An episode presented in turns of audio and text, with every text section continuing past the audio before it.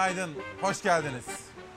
16 Şubat 2021 Salı sabahından İsmail Küçükkaya ile Mavi Bir Sabahtan Hakikat Yolculuğundan günaydın, hoş geldiniz. Bugün aklımızda sorular, sorular diyeceğiz etiket olarak. Fox'ta tarihi binamızın terasındayız. Hava buz gibi. Bugün saat 11'e kadar gerçekleşecek sabah buluşmamız içerisinde sizlerle şehitlerimizi konuşacağız. Terörü lanetleyeceğiz. Yapmamız gerekenleri tartışacağız. Ana gündem maddelerinden birisi işte bu olacak. İki, hava durumu. İstanbul'dan sonra Ankara'ya da kar yağdı. Ankara'dan yola çıkarak memleketin doğusundan batısına, kuzeyinden güneyine her bir metrekaresine ulaşmaya çalışacağız. Hava durumu yine saat 11'e kadar devam edecek sabah buluşmamızda sizlerle birlikte olacak.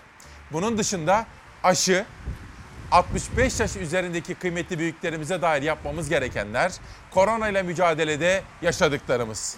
Onun dışında başta esnaf ve işsiz gencimiz olmak üzere ekonomiye dair haberler. Ha, bu arada TÜİK Başkanı ancak bir yıl dayandı. TÜİK Başkanı da istifa etti. Ekonomiye dair haberleri de sizlerle çok detaylı olarak konuşma imkanı bulacağız. Başka kültür, sanat, sağlık haberlerimiz var. Demokrasi Meydanı'nda konuklarımız var bugün. Özellikle sağlık çalışanları, aile hekimleri, aile sağlığı merkezlerinde neler yaşıyoruz? Onları bize birebir yaşayan bir konuğumuz gelecek canlı yayında anlatacak efendim. Bir de bir de akademisyenlere, asistanlara, öğretim üyelerine, öğretim görevlilerine bir sözleşme baskısı var. Bu konudaki haberleri de sizlerle paylaşacağız. Günaydın, hoş geldiniz. Günün adını beraber koyuyoruz. 16 Şubat 2021 Salı sabahında İsmail Küçükkaya ile Demokrasi Meydanı hava durumuyla başlıyor.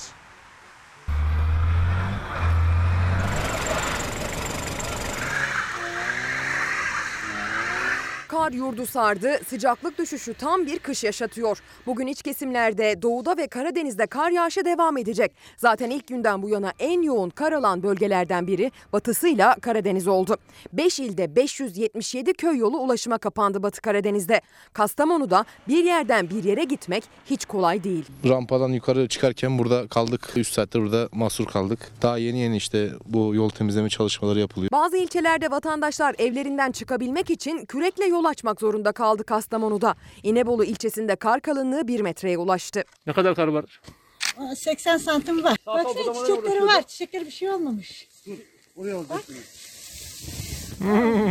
Gece saatlerinde yurdun iç ve batı kesimlerinde şehirler arası ulaşım pek çok noktada aksadı. Antalya'yı Konya'ya bağlayan Akseki Seydişehir mevkiinde rakımın yüksek olduğu noktalarda kar geçit vermedi. Balıkesir Susurluk'ta karla kaplanan yollarda araçlar mahsur kaldı, ağır tonajlı araçların geçişi durduruldu. Saatlerce yolun açılmasını bekleyenlere AFAD kumanya dağıttı. Kocaeli'de ise etkili olan kar yağışı Tem otoyolunda ulaşımı durdurdu. Tem'de kilometrelerce uzunlukta araç kuyruğu oluştu. Ankara'da kar akşam saatlerinde etkisini arttırdı. 20 yıllık taksi sürücüsü Halil İbrahim Kavlak Ankaralı şoförleri uyardı. Lastikler olmayan araçları trafiğe çıkmaması hakkında uyarıyoruz efendim. Acemi şahısların trafiğe çıkmamasını istiyoruz. Çalışanların mesai bitiminde eve dönüşü kolay olmadı başkentte. Sorun sadece yerdeki kar örtüsü değildi. Buzlanma yer yer yoğunlaştı, yollar buz pistine döndü. Özellikle eğimin fazla olduğu yollarda kayan araçlar küçük kazalar yaptı. Akşam saatlerinde ise eğimin fazla olduğu aynı sokak ve caddelerde kızak ve poşetle kar eğlenceleri kameralara yansıdı. Gece saatlerinde ise Kuğulu Park'ın havuzu buz tuttu. Kuğular ve ördekler kar altında havuzun tadını çıkarmaya devam etti. Sakarya'nın Kaynarca ilçesinde kar nedeniyle bir ahırın çatısı çöktü. Çatının altında kalan 15 koyun güçlükle kurtarıldı. Gel. Zonguldak'ta ise doğum sancısı başlayan bir kadın için 2 saatlik çalışmayla köy yolu açıldı. Ereğli'ye bağlı Elmacı köyünde yaşayan Gülsüm Mumcu, UMKE'nin üstün çabasıyla hastaneye yetiştirildi. Bugün yurdun hemen hemen tüm kesimlerinde kar yağışı bekleniyor. Akdeniz'de ise kuvvetli yağmur, sel, su baskını ve taşkına sebep olabilir. İç Anadolu bölgesi genelinde kuvvetli kar yağışı etkili olacak gün boyu. İç Ege ve Marmara'nın doğusu kar yağışlı. Ege'de, İzmir'in yüksekleriyle Manisa'da da kar görülebilir. Aynı zamanda yurt genelinde fırtına var bugün. Fırtına uçma, kopma ve devrilmelere sebep olabilir, ulaşımı aksatabilir. Kar yağışını ise tipiye çevirebilir. Öte yandan batıda Poyraz fırtınası hissedilen sıcaklıkları düşürüyor. Doğudaysa Lodos fırtınası baca zehirlenmesini tetikliyor. Hava durumu bugün ana öykülerimizden birisi. Ezgi Gözger dikkatle takip ediyor. Saat 11'e kadar çok farklı detayları Ankara'dan, İstanbul'dan, İzmir'den, Akdeniz'den, Doğu'dan, Güneydoğu'dan hava durumu detaylarını sizlerle paylaşmaya gayret edeceğim. Bugünkü etiketimiz sorular sorular. Nasıl çıktı bu etiket? Onun hikayesini de sizlere anlatacağım. Gelin hep beraber gazeteleri okumaya başlayalım efendim. Hürriyet gazetesi ABD katile silah taşıyor. Bugünkü manşeti. Türkiye PKK'nın katlettiği vatandaşlarını toprağa verip yasını tutarken ABD konvoyları terör örgütüne silah taşımaya devam etti. Zaten bizim parasıyla alamadığımız silahları terör örgütlerine hibe olarak veriyor Amerika. Ondan sonra da stratejik ortağız diyorlar. Nasıl bir stratejik ortaklık bu? İşte biz de bunu Çalar Saat ailesi olarak gayet tabii ki soruyoruz. Sorular sorular diyoruz. Türkiye'm evvela neler hissettiğinizi, ne kadar üzüntülü olduğunuzu biliyorum. Şehitlerimize rahmet, onların kederli ailelerine başsağlığı dilerken diyoruz ki sorular, sorular, sorular. Hoş geldin memleketine. Hoş geldin toprağına. Vatan sağ olsun. Vatan sağ olsun. Şehit oğluna böyle seslendi babası. Ocağına, toprağına hoş geldin oğlum dedi. Mersin'den Mardin'e, Eskişehir'den Adıyaman'a, Türkiye'nin yüreğine şehit ateşi düştü.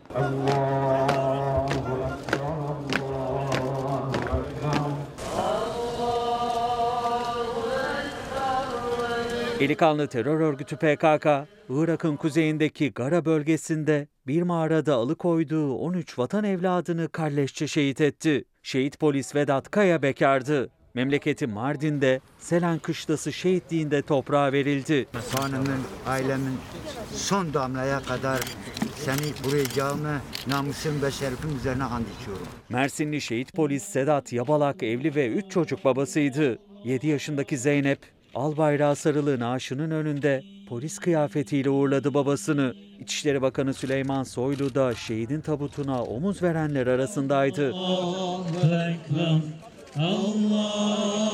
Şehit Aydın Köse 34 yaşındaydı. Bekardı. Yakınları Kürtçe ağıtlar yaktı. Cenaze namazının ardından Adıyaman'da köy mezarlığındaki şehitliğe defnedildi. Şehit uzman çavuş Hüseyin Sarı baba ocağı Kahramanmaraş'ta toprağa verildi. Malatya'da asker olan kardeşi Ramazan Sarı törene askeri kamuflajla katıldı. Eşi şehidin tabutuna kapanıp gözyaşı döktü. Beni beklememiştin, seni bekledim. Şehit jandarma Er Sedat Sorgun memleketi Erzurum'da binlerce kişinin katıldığı törenle toprağa verildi. 38 yaşındaki şehit Muhammed Salih Kanca Samsun'da, şehit Er Süleyman Sungur Siirt'te sonsuzluğa uğurlandı. Şehit uzman çavuş Mevlüt Kahveci Eskişehir'de, şehit uzman çavuş Ümit Gıcırsa gözyaşları ve dualarla Balıkesir'de vatan toprağına emanet edildi. Gerçekten tarifi imkansız acılar ve bugün sorular, sorular, sorular diyoruz efendim. Demek ki bu özel sabahta 16 Şubat'ta terör örgütleriyle olan mücadele ve bunun uluslararası çaptaki işbirliği zorunluluğu, içeride hatalarımız, eksiklerimiz, doğrularımız, dayanışma içerisinde olmamız zorunluluğu ana gündem maddemiz. Hava durumu ikinci gündem maddemiz. Ekonomiye dair gelişmeler 3. Başta 65 yaşın üzerindeki kıymetlerimiz olmak üzere aşılama konusundaki gelişmeler 4. Ekonomi, esnaf, özellikle de işsiz gencimiz. Sizlerle ilgili de haberlerimiz 5. manşet yolculuğu. Ve akademik dünyadaki, üniversitelerdeki, hastanelerdeki sözleşme dayanmasına dair de haberler yine bizlerle birlikte olacak. Ve her zamanki gibi gazeteleri beraber okuyacağız. Yönetmenim İrfan'dan rica etsem şimdi huzurlarınıza Sözcü gazetesini getirse hürriyetten sonra. Sözcü. Ey Amerika, ey Amerika. Silahla beslediğin PKK'ya sor. PKK'nın katliamı için hala teyit arayan ABD'ye sesleniyoruz. Ey Amerika diyor. Hainleri yıllardır silahlandıran ABD'nin eğer bu saldırıdan PKK'nın sorumlu olduğu teyit edilirse en sert şekilde kınayacağız açıklaması bardağı taşırdı. Bu gelişmelerden sonra Ankara yani başkentimiz ile ABD'nin başkenti arasında yoğun mekik diplomasisi dokundu. İki ülkenin dışişleri bakanları görüştüler. O görüşmeye dair hangi manşetleri atacağımızı da biraz sonra sizlerle detaylı olarak konuşacağız.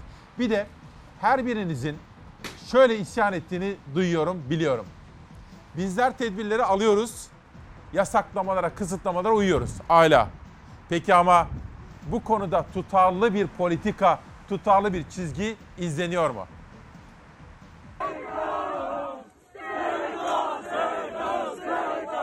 hafta sonları e, kötüye kullanılmaya başlandığını düşünüyorum. Özellikle hafta sonları büyük şehirlerde maalesef yoğun bir kalabalık oluyor.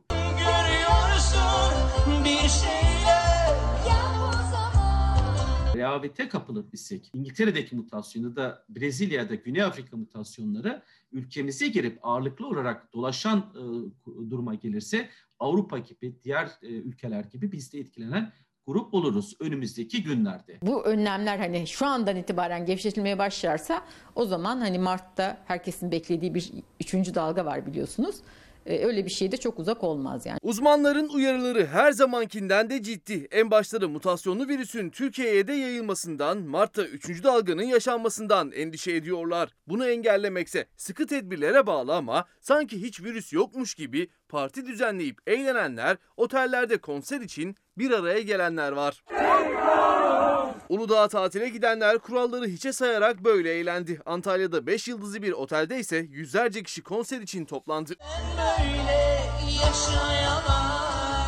İstanbul Fatih'te ve Ataşehir'de de Sevgililer Günü kutlaması için onlarca kişi kapalı alanda bir aradaydı. Polis baskın yaptı, binlerce lira ceza kesildi. Bu vurdum duymazlığa karşı bilim kurulu üyeleri ise uyarılarına devam ediyor. Profesörler Hasan Tezer ve Serap Şimşek Yavuz tedbirlerde esnekliğe yer yok dedi. Uymadığımız zaman artık öğrendik diye düşünüyorum. Nasıl otomatikman vaka artışlarının gerçekleştiğini görebiliyoruz. Mesafelere uymaz isek önümüzdeki günler hassas günler olacaktır. Durumu takip etmenin en önemli yolu da testten geçiyor. Bir önceki gün yapılan test sayısı 104 bindi. Dün 116 binden fazla kişiye test yapıldı. Vaka sayısı 8 bine dayandı. 7945 kişinin test sonucu pozitif çıktı. Koronavirüs yüzünden 15 Şubat'ta 91 kişi hayatını kaybetti. Toplam vefat sayısı 27.562'ye yükseldi. Can kayıplarının yaklaşık 14 bini 1 Aralık'tan sonra kaydedildi. Birçok ülkede vaka sayılarının %10, %15'ini oluşturuyor mutasyona uğramış virüsler.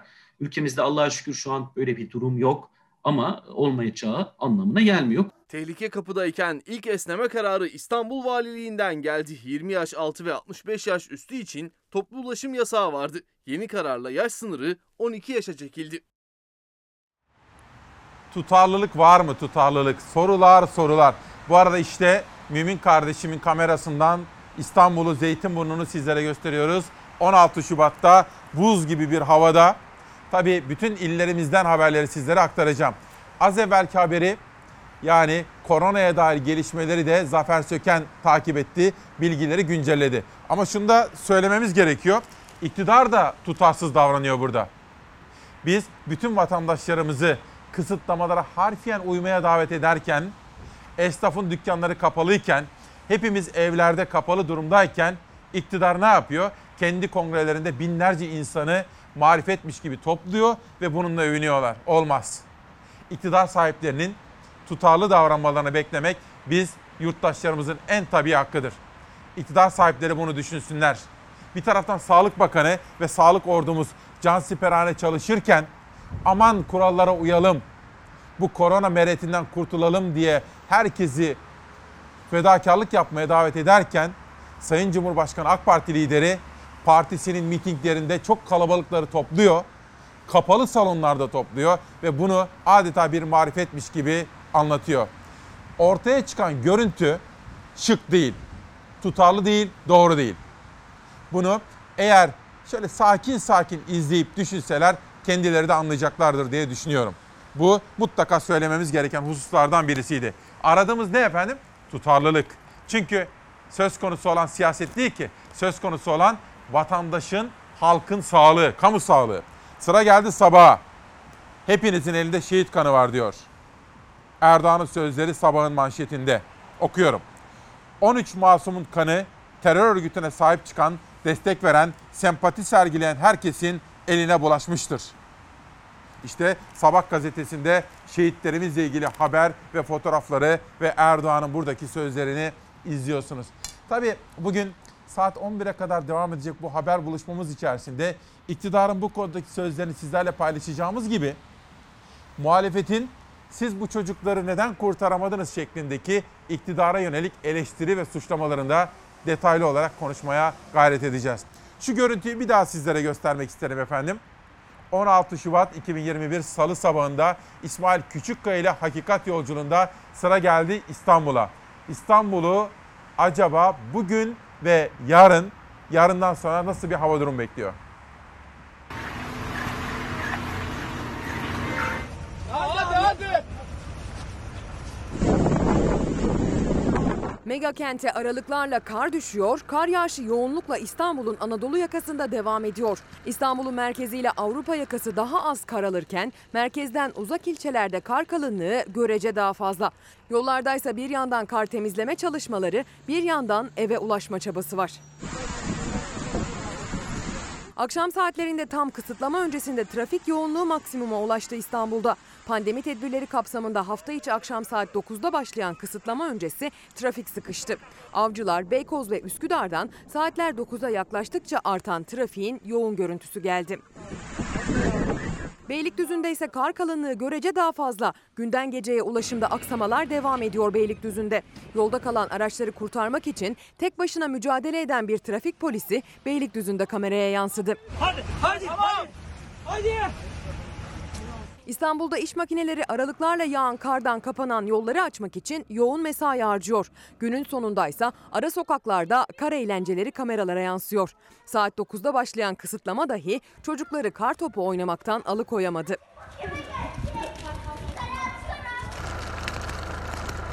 Kar Anadolu yakasında daha yoğun olarak devam etti. Kadıköy'de Bağdat Caddesi civarı gece boyu yoğun kar aldı. Kar zaman zaman tipi şeklinde yağdı. Ben bu kadar böyle doğru düz görmemiştim. Sene 96 mı 97'lerde falan işte bir yağmıştı. Betonlaşmadan dolayı falan. Bu kadar tabii kar e, çok şükür yine. Bugün de aralıklarla kar yağışı devam edecek İstanbul'da. Hava en az dünkü kadar soğuk olacak. Sabah erken saatlerde buzlanma ihtimali yüksek, tedbirli olunmalı. Büyükşehir Belediye Başkanı Ekrem İmamoğlu da akşam saatlerinde sosyal medyadan uyardı İstanbulluları. Hava tahminine göre kar yağışı yarın da devam edecek. İstanbulluları zorunlu olmadıkça şahsi araçlarını kullanmamaları, toplu taşımayı tercih etmeleri, araçlarda mutlaka kar lastiği kullanılması konusunda uyarmak isterim. Bugün olduğu gibi yarın da bu çağrımıza lütfen uyunuz. Biraz sonra Ankara'ya da Ankara'daki kar yağışına da dikkat edeceğiz. Dün Ankara'da da yoğun bir kar yağışı ve trafik vardı efendim. Onun için dikkatli olmakta fayda var. Eğer zorunlu değilseniz özel araçlarınızla trafiğe çıkmayınız. İstanbul'da, Ankara'da ve yurdumuzun büyük bir bölümünde bu uyarı bugün geçerli. Ben yaz tutuyorum diyenler, Mersin'den Hüseyin Kış, Ankara'dan Alaaddin Kuday, deneyimli bürokrat abimiz, İstanbul'dan Gürkan Zorlu, memleketimiz yaz tutsun diyorlar efendim. Çünkü şehitlerimizle ilgili acımız derindir. Az evvel Sabah gazetesini okumuştum. Sıra geldi Bir Gün gazetesinin manşetine. Salgın yasakları ve ölümler de AKP'yi durdurmuyor. Lebalep skandal. Hınca hınç dolu salonlarda parti kongrelerini yapmaya devam eden Erdoğan ölümler üzerinden rant devşirmeyi sürdürüyor. Salgın nedeniyle her türlü etkinliğe yasak getirilirken AKP kongre ve etkinlikleri bu durumdan muaf. Her gün yeni bir kongreye katılan Erdoğan dün de pandemiye rağmen hınca hınç doldurulan Rize Kapalı Spor Salonu'nda yapılan kongrede konuştu. AKP'li Cumhurbaşkanı 13 sivilin öldürülmesiyle ilgili ilk kez konuştu diyor ve özellikle de kapalı spor salonunda bu kadar kalabalığın toplanmasına ilişkin övgü dolu sözleri söylemesi Erdoğan'ın vatandaşlarımızın bir kısmını rencide etti ve tutarlılık konusunda iktidarı çağrıda bulunarak uyarmak istiyorlar efendim. Ben de doğrusu o vatandaşlarımız gibi düşünüyorum. Keşke Sağlık Bakanımız çıksa bugün külliyeye ve Sayın Cumhurbaşkanı'na dese ki efendim bu uyarılar sizin yapmış olduğunuz çağrılarla birlikte çelişkiye düşmüş oluyor. Biz bir taraftan vatandaşlarımızı evlerde durmaya, pandemi koşullarında yaşamaya, kapanmaya davet ederken çünkü can sağlığı söz konusu, kamu sağlığı söz konusu. Sizin bu kalabalık salonlarda, kapalı salonlarda, üstelik de pandemi koşullarında bu kadar insanı toplamamız ve bunu övgüyle ifade etmeniz aslında vatandaşlarımızın kafasını karıştırıyor dese. Keşke Sağlık Bakanı bunu söylese. Bir de buradan akademik dünyadan bana iki gündür çok ulaşan pek çok isim vardı. Onlardan biri de Türk Tabipleri Birliği ikinci başkanıydı. Akademik dünyada baş gösteren sözleşme zorlamasına ilişkin bir ilk anons bu. Bugün bunun detaylarını sizlerle paylaşacağım. Eğitim kurumu olmaktan bütünüyle uzaklaştıran öğretim elemanlarını, asistanları güvencesiz bir biçimde başhekibin keyfiyetine bırakan hükümlerle doluydu. Bu sözleşme dekan ve rektörlerin birçok yetkisini başhekime bırakıyordu.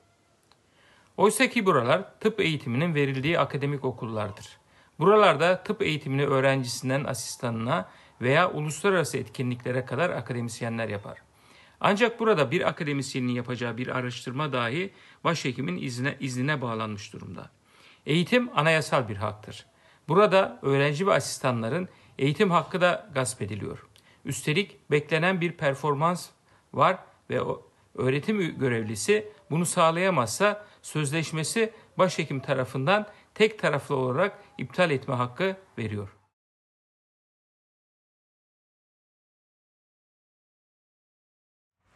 Şimdi bu konuyu biraz sonra çok daha detaylı olarak sizlerle konuşma imkanı bulacağım. Burada bir farkındalık yaratmak istiyorum. Bir de farkındalık yaratmak istediğim temel hususlardan biri çevre konuları. Biz 8 yıldır her sabah Fox'ta çalar saatte günü beraber karşılıyoruz değil mi?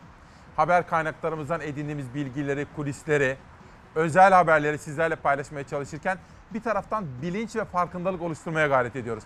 Hem kendi bilincimizi ve farkındalığımızı hem de toptan Çalar Saat ailesinin bilinç ve farkındalığını yükseltmeye çalışıyoruz. Sırada Akdeniz'den, Mersin'den bir çevre haberi var. Ama önce bir günü okudum, sıra geldi Türk Günü. Dualarla uğurladık diyor bakın. Gara'da terör örgütü PKK tarafından alıkonularak şehit edilen 13 evladımızdan kahramanlarımız dün son yolculuklarına uğurlandı. Ve burada bakın Semih Yalçın'ın da sözü var. HDP ihanet içinde diyor. Bir çift sözümüz de HDP olacak efendim. Ama önce bir Mersin'e gidelim. Dönüşte bir de bu HDP konusuna biraz girmemiz, konuşmamız gerekiyor.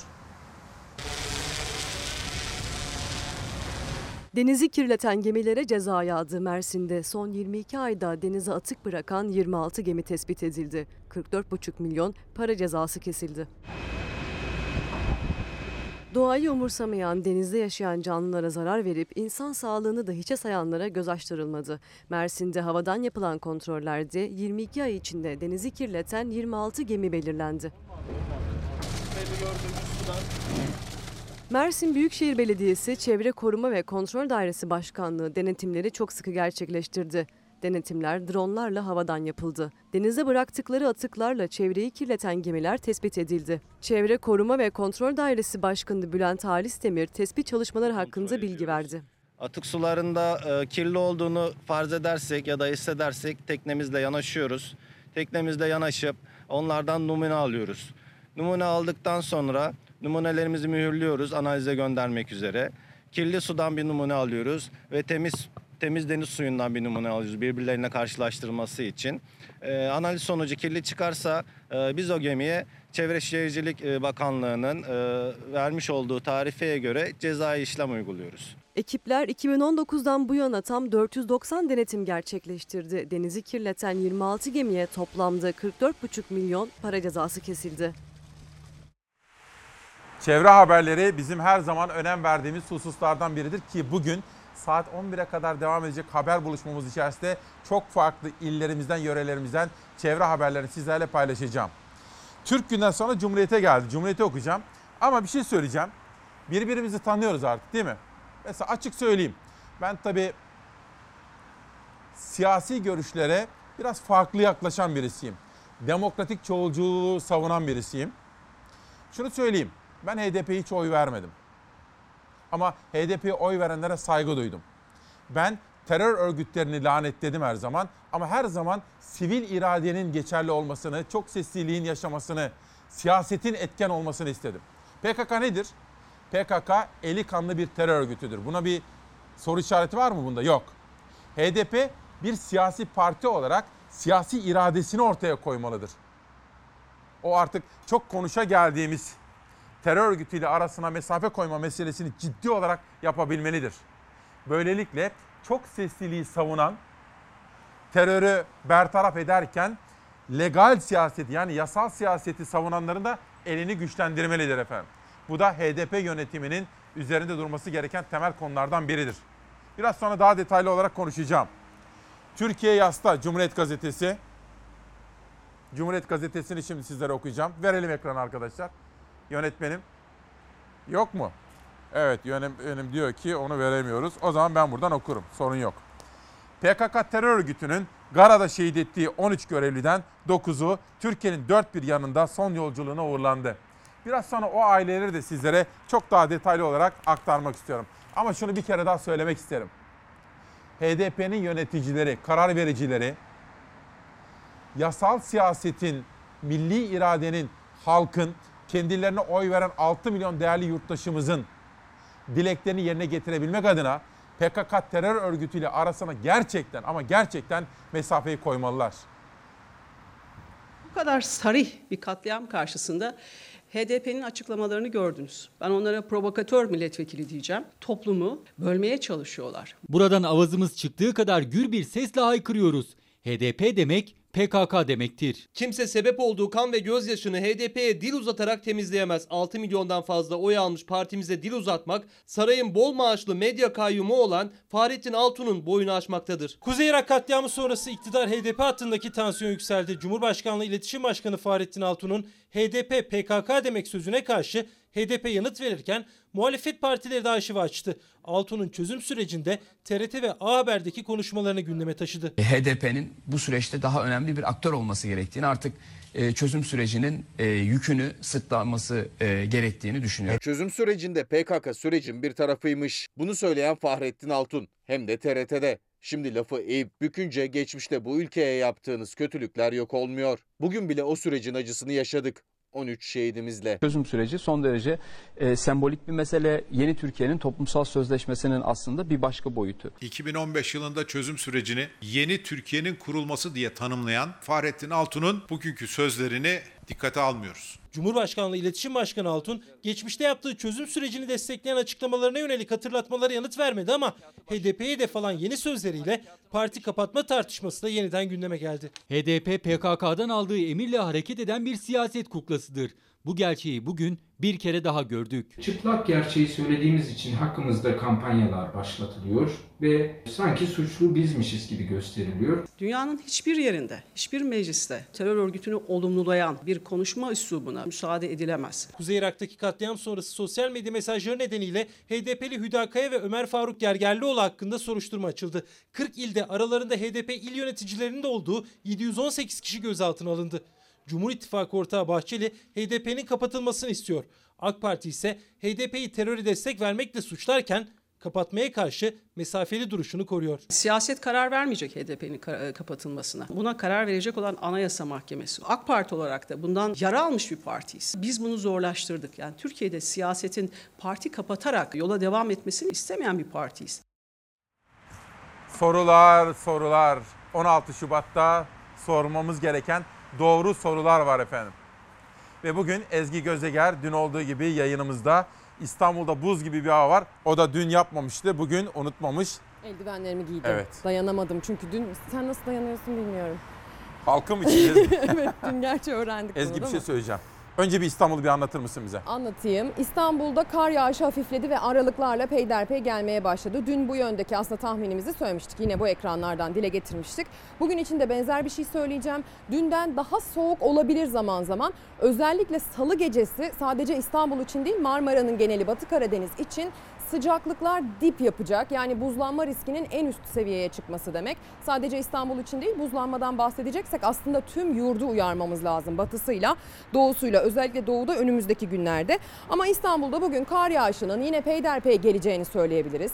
Dün olduğu gibi bugün de Avrupa yakasında e, görece daha fazla kar yağacağını söyleyebiliriz. Mesela Avrupa yakasının kıyıya yakın kesimlerinde kar örtüsü daha inceyken Anadolu yakasının kıyıya yakın kesimlerinde bile daha kalın bir kar örtüsü var ki iç ve yüksek kesimlerinde daha fazla kar yağacak. Bir kesecek, bir yağacak, bir toplayacak, bir bırakacak kar yağışı. Böyle devam edecek. Poyraz dün olduğu gibi bugün de ulaşımda aksamalara sebep olabilir. Ee, ölçülen sıcaklıktan hissedilen sıcaklığa olan farkı e, termometrelerin bugün İstanbul'da 7-8 derece. Bayağı soğuk şu anda. Çok soğuk. Poyraz da böyle keskin keskin Buz gibi, esiyor buz. ve daha da soğuk hissettiriyor. Ezgi sana Ankara'yı soracağım. Ankara'dan Tamam. yola çıkarak bütün yurdumuzu soracağım. Ama yönetmenimden rica etsem İstanbul'a biraz daha yakından bakalım. Ondan sonra Ankara'ya döneceğiz.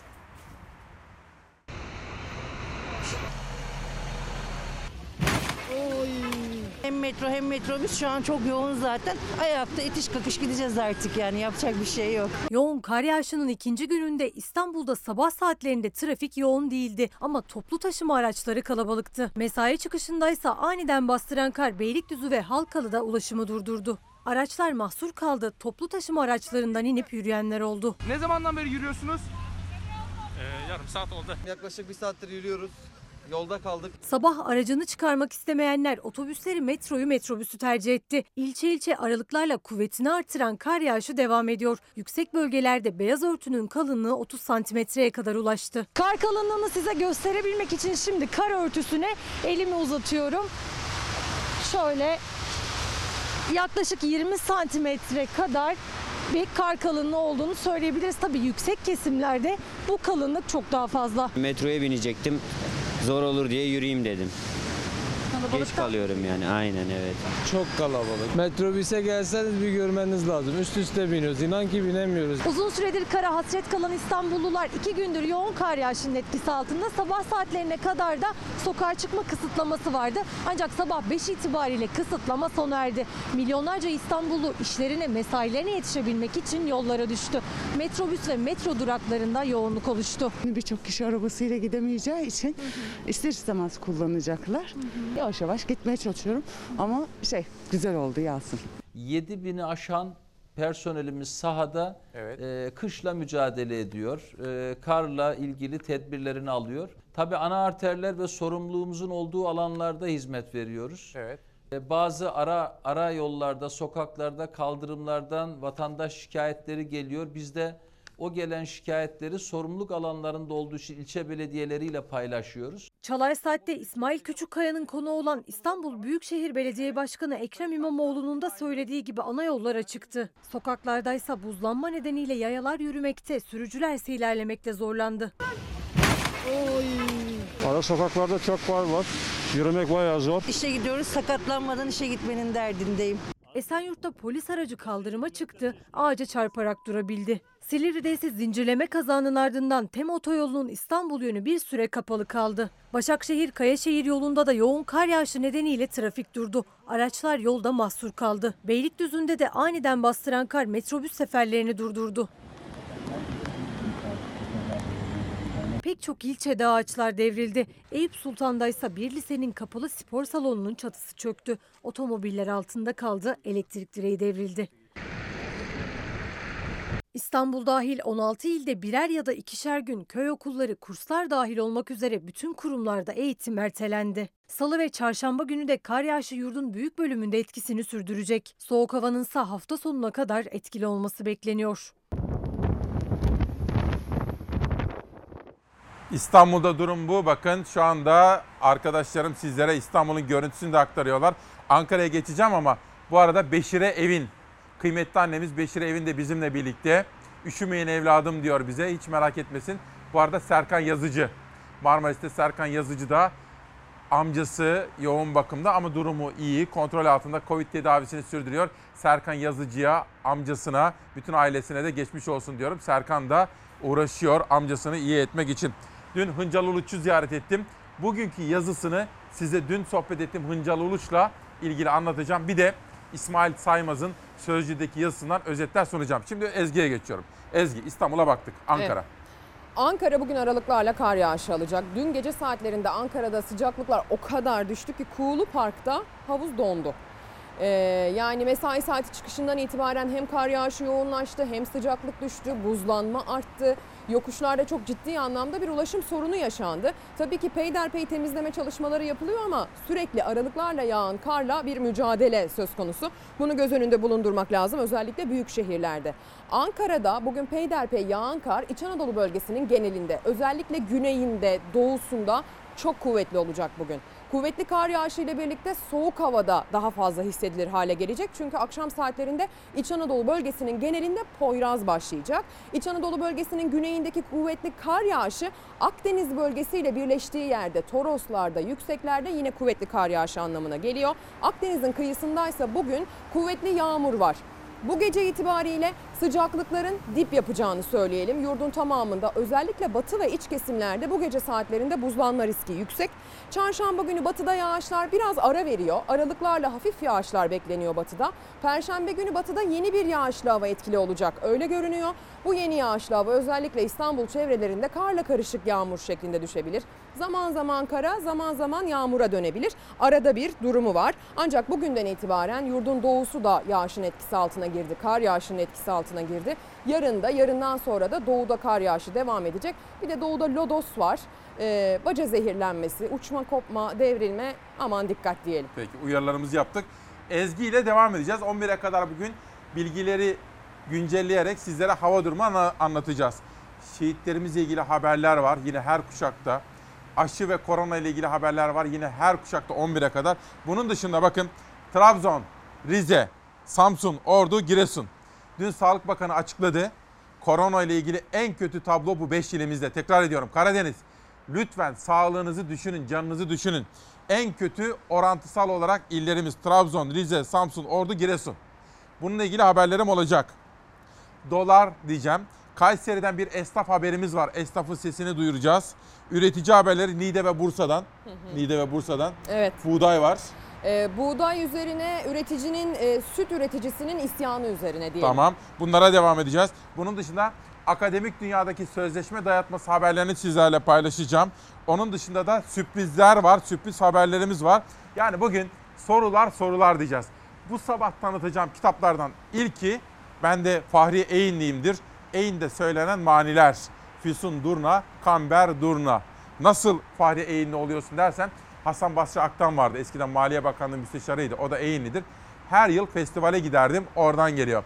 Efendim bir reklam arası sonra manşet yolculuğumuz devam edecek.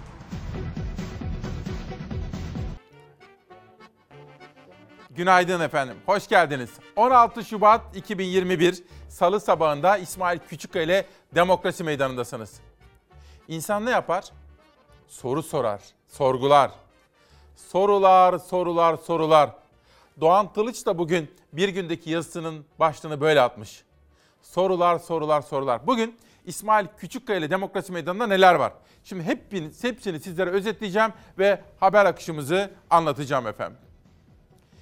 1. Ana gündem maddem 8'de olduğu gibi 9'da, 10'da, 11'e kadar şehitlerimiz. Ve sorular, sorular, sorular. Bir ulus ağlarken bir daha olmasın diye aynı hatalar tekrarlanmasın diye gereken dersleri çıkarır. Ama gereken dersleri çıkarmak için sorular, sorular, sorular diyorum. Biraz sonra şehitlerimize bakacağız. İstanbul'dan sonra Ankara, sonra İzmir'de fırtına, sonra bütün yurdumuzdaki hava durumuna dair detayları da yine bu sabah 10'da 11'de bütün detaylarıyla konuşacağız. Ve aşılama.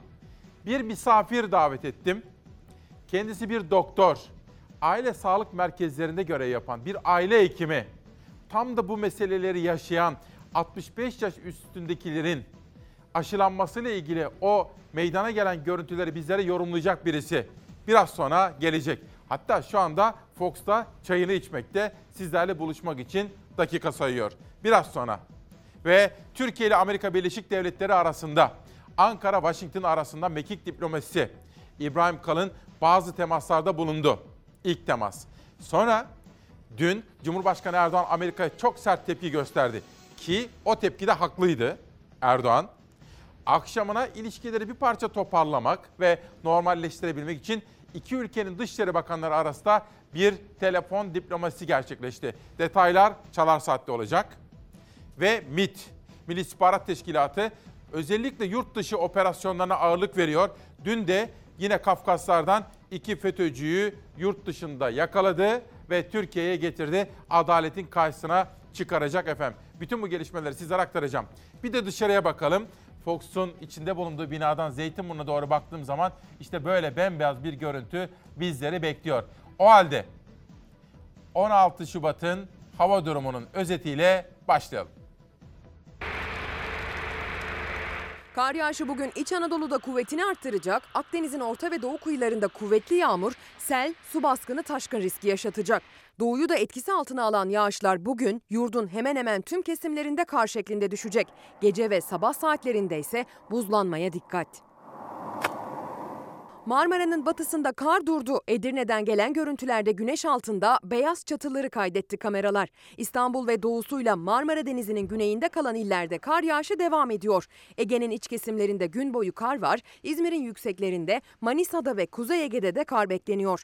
Karadeniz ve İç Anadolu bölgesinin tamamında da kar yağışı var. Hatta İç Anadolu bölgesinde kar yağışı kuvvetli olacak. Akdeniz'in iç ve yüksek kesimleri tümüyle yoğun kar yağışının etkisi altında kalırken aynı saatlerde kıyı Akdeniz'de Adana, Mersin, Hatay çevrelerinde kuvvetli sağanak yağmur, sel, su baskını ve taşkına sebep olabilir. Bugün aynı zamanda Poyraz yurda soğuk havayla birlikte kar yağışı taşıyor. Poyraz'ın taşıdığı soğuk yerde oluşan beyaz örtüyü de buza çeviriyor. Bugün Marmara, Ege, Güne Poyraz'la başlayacak. Zamanla İç Anadolu bölgesi ve Akdeniz'de de Poyraz fırtınası görülecek. Fırtına Doğu Anadolu'yla Doğu Karadeniz'de ise lodos yönlerden esiyor. Uçma, kopma ve devrilmelere dikkat. Ulaşım aksayabilir. Batıda Poyraz hissedilen sıcaklıkları 5-10 derece birden düşürürken doğudaysa lodos baca zehirlenmesi riskini öne çıkartıyor. Salıdan çarşambaya geçerken gece sıcaklıkları dip yapıyor. Buzlanma riski batıda en yüksek noktaya çıkıyor. Çarşamba gün içinde ise batıdaki yağışlar hafiflerken doğudaki yağışlar kuvvetlenecek. Doğu Anadolu, Doğu Karadeniz, Doğu Akdeniz ile İç Anadolu bölgesinin doğusunda kuvvetli yağış var. Yarın yine Akdeniz kıyılarıyla Güneydoğu Anadolu yağmurlu. Doğuda kalan tüm kesimler yoğun kar yağışlı olacak. Yurt çarşamba günü de batısı ve doğusuyla birlikte buzlanmanın etkisi altına girecek. Özellikle batı ve iç kesimlerde gece saatlerinde yaşanabilecek buzlanmaya karşı tedbir alınmalı. Batıda çarşamba günü de Poyraz fırtınasının dondurucu etkisi devam ederken doğuda lodos çarşamba gün içinde zamanla etkisini yitiriyor. Perşembe günü Marmara yine yağışlı ancak kar ihtimali zayıflıyor. İstanbul'da etkili yağışlar zaman zaman karla karışık ve kara dönüyor. Ege'de genellikle yağmur, iç ve yükseklerde kar var ancak yağışlar hafif. Perşembe Batı Karadeniz yine çok kar alabilir. İç Anadolu bölgesi de kısa süreli yağış geçişleriyle kar görebilir. Cuma günü ise yağışlar zamanla tamamen doğu bölgelere çekileceğe benziyor. Bugün kar nedeniyle okulların tatil olduğu illerse şöyle. Uşak, Kırşehir, Giresun, Kırıkkale, Yozgat, Zonguldak, Çorum, Bartın, Isparta, Karabük'le Konya'nın 6 ilçesinde bugün yüz yüze eğitim kar nedeniyle yapılamayacak. Sorular, sorular ve sizlerden gelen sorular, mesajlar. Sizlerin görüşleri çok önemli değil mi efendim? Geliniz okuyalım. Deniz, yasalardaki eşitsizlik ne olacak? İnfaz yasasındaki eşitsizlik artık duyun sesimizi mahkum aileleri olarak diyor. Sesini duyurmaya çalışıyor. Arzu Hanım, annesi ve komşuları bugün aşılanmaya başlayacakmış. Biraz sonra konuğumuz var bu konuda efendim. Günaydın diyor Engin. Samsun Havza'dan selam diyor. Teşekkür ediyoruz. Ne güzel görüntü bakın. Şimdi o Gara denilen yerde 6 yıl tutulup şehit edilen gençlerimizin ailelerine tazminat ödenecek mi çok merak ediyorum diyor Figen Hanım. Onlar bizim şehitlerimiz. Devlet herhalde artık üzerine düşeni yapacaktır diyorum. Ve gazetelere bu kez milliyetle başlayacağım ikinci tura. Eğer buysa insanlığınız diyor PKK terör örgütüne bir çağrı, bir çıkış, bir eleştiri, bir kınama. Gara'da 13 vatandaşın PKK tarafından şehit edilmesine ABD'den eğerli şartlı kınama geldi. Ankara sert çıktı, Washington geri adım attı. Katliamdan PKK sorumlu. İşte Amerika Birleşik Devletleri'nin böyle ikircikli bir tutum içerisine girmemesi gerekiyor. Çok açık. Teröriste terörist diyeceğiz. İşte Amerika'nın yaptığı bir açıklama var. Evlere şenlik. Hani siz teröristlerin yanında durmuyordunuz? Hani siz PKK'nın, YPG'nin yanında değildiniz? Bal gibi de yanındasınız ve arkasındasınız. Cumhurbaşkanı Erdoğan'ın hedefinde Amerika'nın yeni yönetimi vardı. Nedeni Amerika Birleşik Devletleri Dışişleri Sözcüsü'nün açıklaması. Türk sivillerin bir terör örgütü olan PKK'nın elinde öldüğüne dair haberler doğrulanırsa bu eylemi en güçlü şekilde kınıyoruz. Dünyaya diyoruz ki gelin bu alçakların gerçek yüzünü iyi tanıyın. Sayın Biden lütfen sen de bunları iyi tanı. Dışişleri Sözcüsü'nün ifadesi iki ülke arasında tansiyonu yükseltti. Türkiye ve Amerika Birleşik Devletleri Dışişleri Bakanları arasında yapılan görüşmede ise Amerikan Dışişleri Bakanı Blinken şehit edilen 13 Türk vatandaşı için taziyelerini iletti ve bundan PKK'nın sorumlu olduğunu belirtti. They want to know if we can heal. Eğer biz sizinle NATO'da berabersek, bu birlikteliğimizi sürdüreceksek bize samimi davranacaksınız. Teröristlerin yanında yer almayacaksınız. Eğer yer alacaksanız bizim yanımızda yer alacaksınız. Amerika'nın yeni yönetimiyle bakanlar düzeyinde ilk temas bu gerginlikten sonra kuruldu. Dışişleri Bakanı Mevlüt Çavuşoğlu, Amerika Birleşik Devletleri Dışişleri Bakanı Antony Blinken'la telefonda görüştü. 2021'de yeni yönetimle ilişkilerimizi daha sağlıklı bir şekilde götürmek için biz hazırız. Çavuşoğlu mevkidaşına Amerikan Dışişleri Sözcüsü'nün yaptığı açıklamadan Ankara'nın duyduğu rahatsızlığı dile getirdi. Blinken 13 şehitten PKK'nın sorumlu olduğunu belirtti, Türkiye'ye taziyelerini iletti. Öte yandan Milli Savunma Bakanlığı'nda da Amerika Birleşik Devletleri'nin Ankara Büyükelçisi Sutherfield'la bir görüşme gerçekleşti. Bakanlıktan yapılan açıklamada Büyükelçinin Gara'da yaşanan katliamdan terör örgütü PKK'yı sorumlu tuttuklarını teyit ettiği duyuruldu. Erdoğan dün yaptığı konuşmasında Batı'ya da yüklendi. Terörle mücadelede Türkiye'nin yanında yer almalarını istedi. Bu örgütün sivil katliamlarını eğer kitaplaştıracak olursak Batılıların o anlı şanlı ansiklopedilerinin hacimlerini geride bırakır. Bu sözüm demokrasi, hak, özgürlük kılıfı altında ülkemizdeki terör örgütleriyle onların siyasi ve sivil görünümlü uzantılarına sınırsız destek verenleridir. Bu konuyu bugün biraz daha detaylı olarak konuşacağım ama hani sorular sorular dedik ya. Bir arkadaşım da diyor ki Olgun Can Üçüncü. Güzel başlık atmışsınız. Yalnız ortada bir sorun var. İktidara cevaplanmasını istediğimiz soruları soruyoruz fakat cevap kesinlikle gelmiyor. Şükürler olsun ki iktidardan ve muhalefetten çalışan belediyelerimiz var. Efendim sistem soru sormak üzerine, sorgulamak üzerine çalışır. Demokratik sistem. Gazetecilerin görevi budur. Doğru soruları sormak. Ha, iktidar sahipleri vatandaşın sorularına, gazetecilerin sorularına yanıt veriyor, vermiyor. Bir sonraki seçime kadardır o marş. Eğer vatandaşın sesini dinlemezlerse vatandaş da bir sonraki seçimde nasıl soru soracağını bilir efendim. O gün kardeşime böylece yanıt verelim. Bir günden bir manşet. Lebalep skandal. Salgın yasakları ve ölümler de AKP'yi durdurmuyor. Hınca hınç dolu salonlarda parti kongrelerini yapmaya devam eden Erdoğan ölümler üzerinden rant devşirmeyi sürdürüyor diyor Bir Gün Gazetesi birinci sayfası. Salgın nedeniyle her türlü etkinliğe yasak getirilirken AKP kongre ve etkinlikleri bu durumdan muaf. Her gün yeni bir kongreye katılan Erdoğan dün de pandemiye rağmen hınca hınç doldurulan Rize Kapalı Spor Salonu'nda yapılan kongrede konuştu. AKP'li Cumhurbaşkanı 13 sivilin öldürülmesiyle ilgili ilk kez konuştu. Alıkonulanları kurtarmak için Gara'ya operasyon yaptık, elimizden geleni yaptık ama başarılı olamadık maalesef dedi. Ve şehitlerimize rahmet dilerken ailelerine sabır temennisinde bulundu Cumhurbaşkanı ve AK Parti lideri Erdoğan. Şimdi bu işin bir tarafı fakat şu gördüğünüz fotoğraftaki görüntüyü eleştirmemiz gerekiyor. Bu olmaz. Bakın akıl var, vicdan var. Sağlık Bakanı da bununla ilgili konuşsun. Bizler evlerde kapanıyoruz.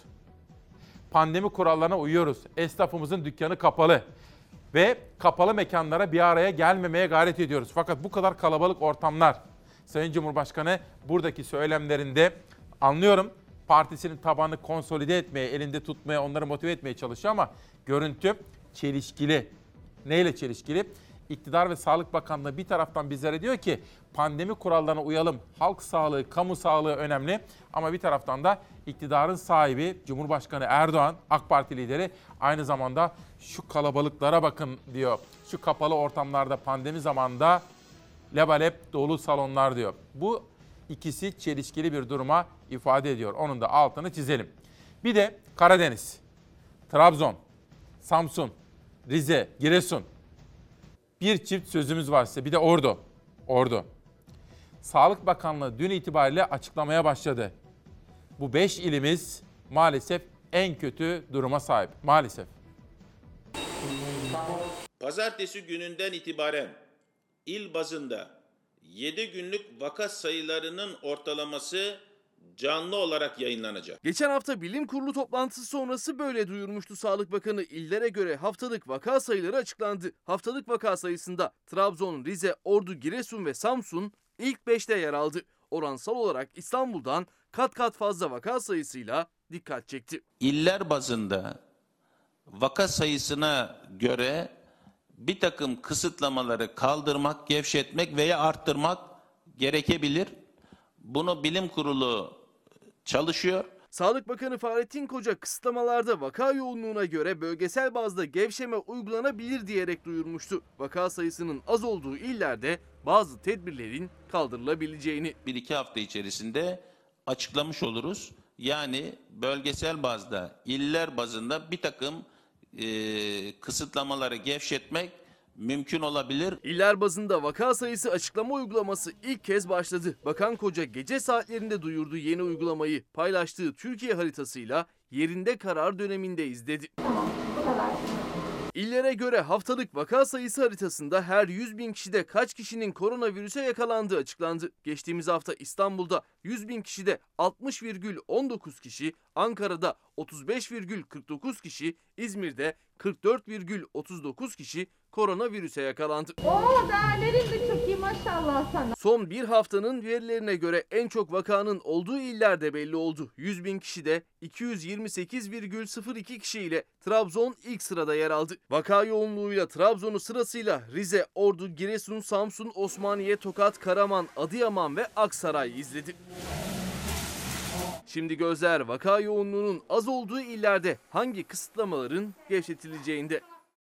Bakın Duygu 1903 rumuzu öğrenci kardeşim bu sabah yine derse giremedik derken Türk Telekom'u başta Paul Doni olmak üzere iletişim bakan herkesi uyarmaya çalışıyor efendim. Teknik sorunlar devam ediyormuş, bağlantı sorunları.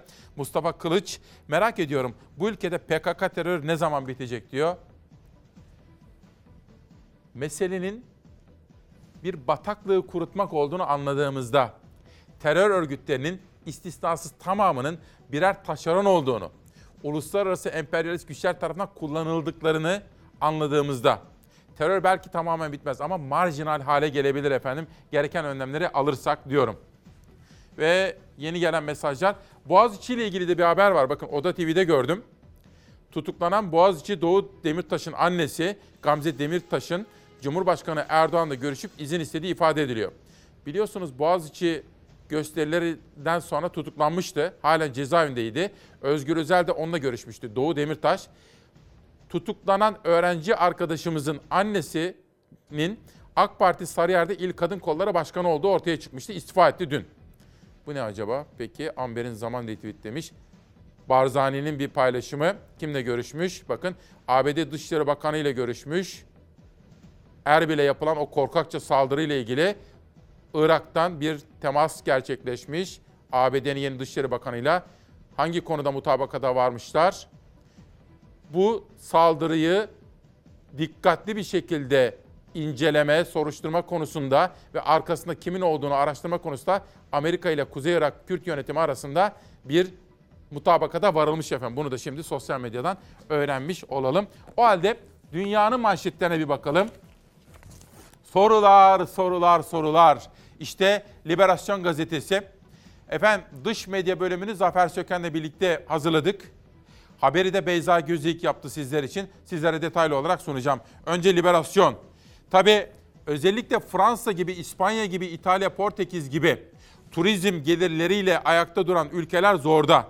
Pandemiden sonra turizm gelirleri durdu.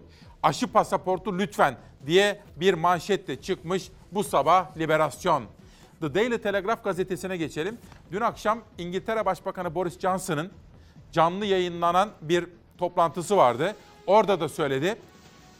3 Nisan'a kadar yeni bir kısıtlama kararı aldılar ve aşılamada 15 milyonluk ilk hedefi tutturdukları için İngiltere'de Başbakan Boris Johnson diyor ki bu kısıtlama en son kısıtlama olabilir diyor efendim. Ve işte şimdi dünyadaki bu konuda meydana gelen gelişmelerin özet haberi. Dünya Sağlık Örgütü günlük vaka sayısında düşüş olduğunu açıkladı. Tüm ülkelerden bildirilen günlük vakaların toplamı 2 hafta öncesine kadar 600 bin seviyelerindeyken 24 saatte toplam 262 bin yeni vaka kaydedildi. Boris Johnson salgın tehdidi hala ciddi dedi. Ardından 22 Şubat'ta ülkeyi açacağımız konusunda iyimserim diyerek umut verdi. Yeni Zelanda'da 6 ay sonra kapanma kararına sebep olan 3 yeni vakanın İngiltere'de görülen mutasyon olduğu anlaşıldı. Koronavirüsün yeni mutasyonlarla daha bulaşıcı hale geldiği açıklamaları dünya genelinde endişeleri artırdı. Ancak Dünya Sağlık Örgütü vakalar düşüyor açıklamasında bulundu. Bu düşüşün ardında yatan sebepler de virüsün kendisi kadar bilinmezliğini koruyor. Şu an için düşüşün sebebi olarak karantina etkisi öngörülüyor. 29 Ocak'ta 600 bin seviyelerinde olan dünya geneli günlük vaka 15 Şubat'ta 262 bin olarak kaydedildi. Sadece vakalar değil, iki tarih arasında 24 saatte yaşanan can kaybı arasında da 10 bin düşüş var. Dünya Sağlık Örgütü ülkeler tarafından kendilerine bildirilen rakamları bu şekilde açıkladı. Uzmanlar yeni mutasyonların etkisini henüz bilmiyoruz diyerek gevşeme olmaması konusunda uyarıyor. AstraZeneca Avrupa'da üretimine yeniden hız verdi.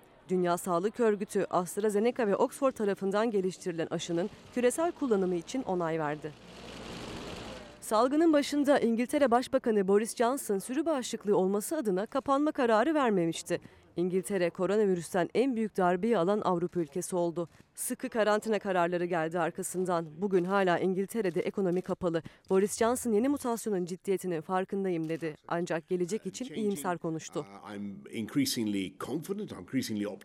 Aşılarla birlikte ortaya çıkan sonuçları gördükçe iyimserliğim artıyor. 22 Şubat'ta hazırlayacağım yol haritasıyla ülkeyi yeniden açacağımıza dair eskisinden daha umutluyum. Ancak şu an için garanti veremem.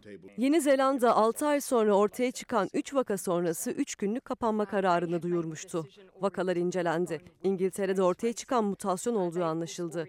Aynı aileden 3 kişinin virüsü kaptığı, temasta olduğu hiç kimsede virüsün görülmediği açıklandı. Dün Sancaktepe Belediye Başkanı aradı beni. Şeyma Döyücü. AK Partili bir belediye başkanı.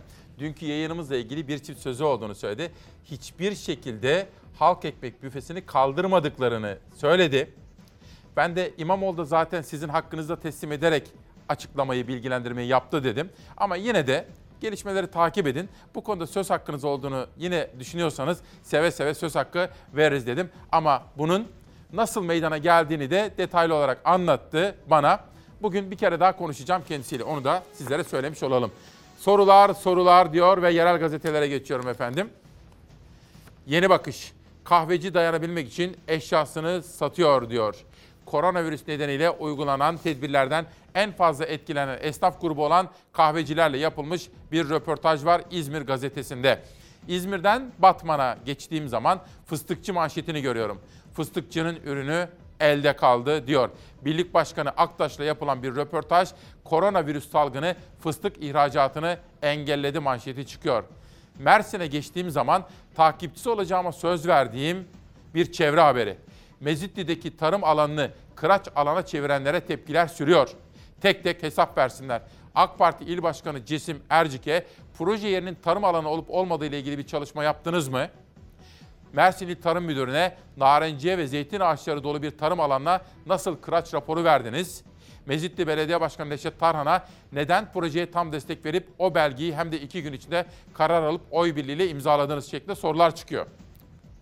Mezitli Belediye Başkanı biz bu işin en sonundayız demişti. Oysa Mersin gazetesi işin en başında çıktı. Efendim ben bu konuyu takip ediyorum. Büyükşehir Belediye Başkanı Sayın Vahap Seçer'e de söyledim. O da dedi ki kimse merak etmesin bu kadar çok ağacın kesilmesine izin vermem. Her şey bitmiş değil dedi. Ama benim anladığım kadarıyla orada Mersin Büyükşehir'i tenzih ediyorum.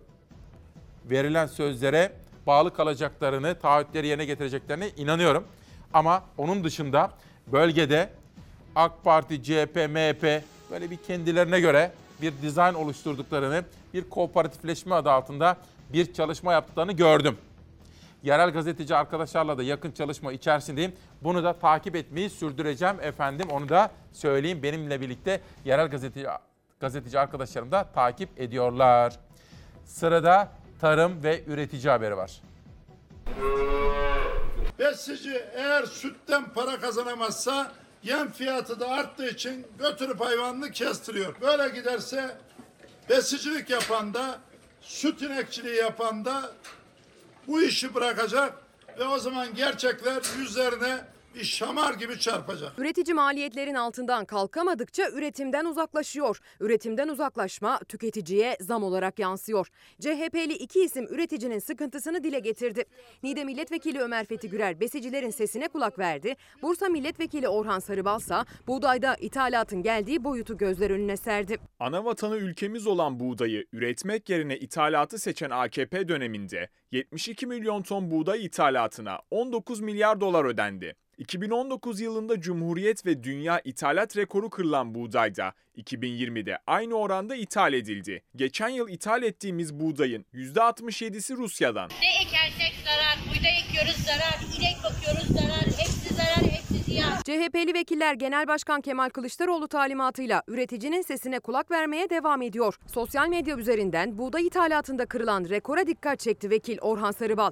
Bursa Karacabey'de üreticiyle köylü pazarında bir araya geldi. Yani savuyorum, 1 milyar süt dökmüşüm, 200 lira borçlu kalmışım.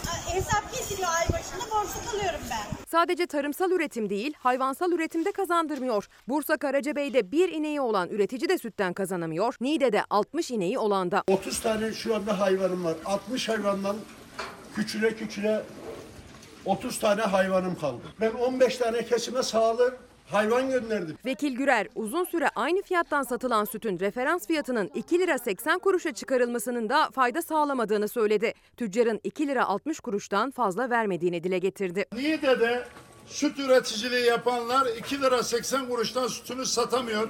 Çünkü süt alımına gelen tüccar diyor ki ben sana 2 lira 60 kuruş veririm. Şimdi 2800 liraya çıktı. Gene alan o fiyattan yok. Hayır şu anda 2600 lira.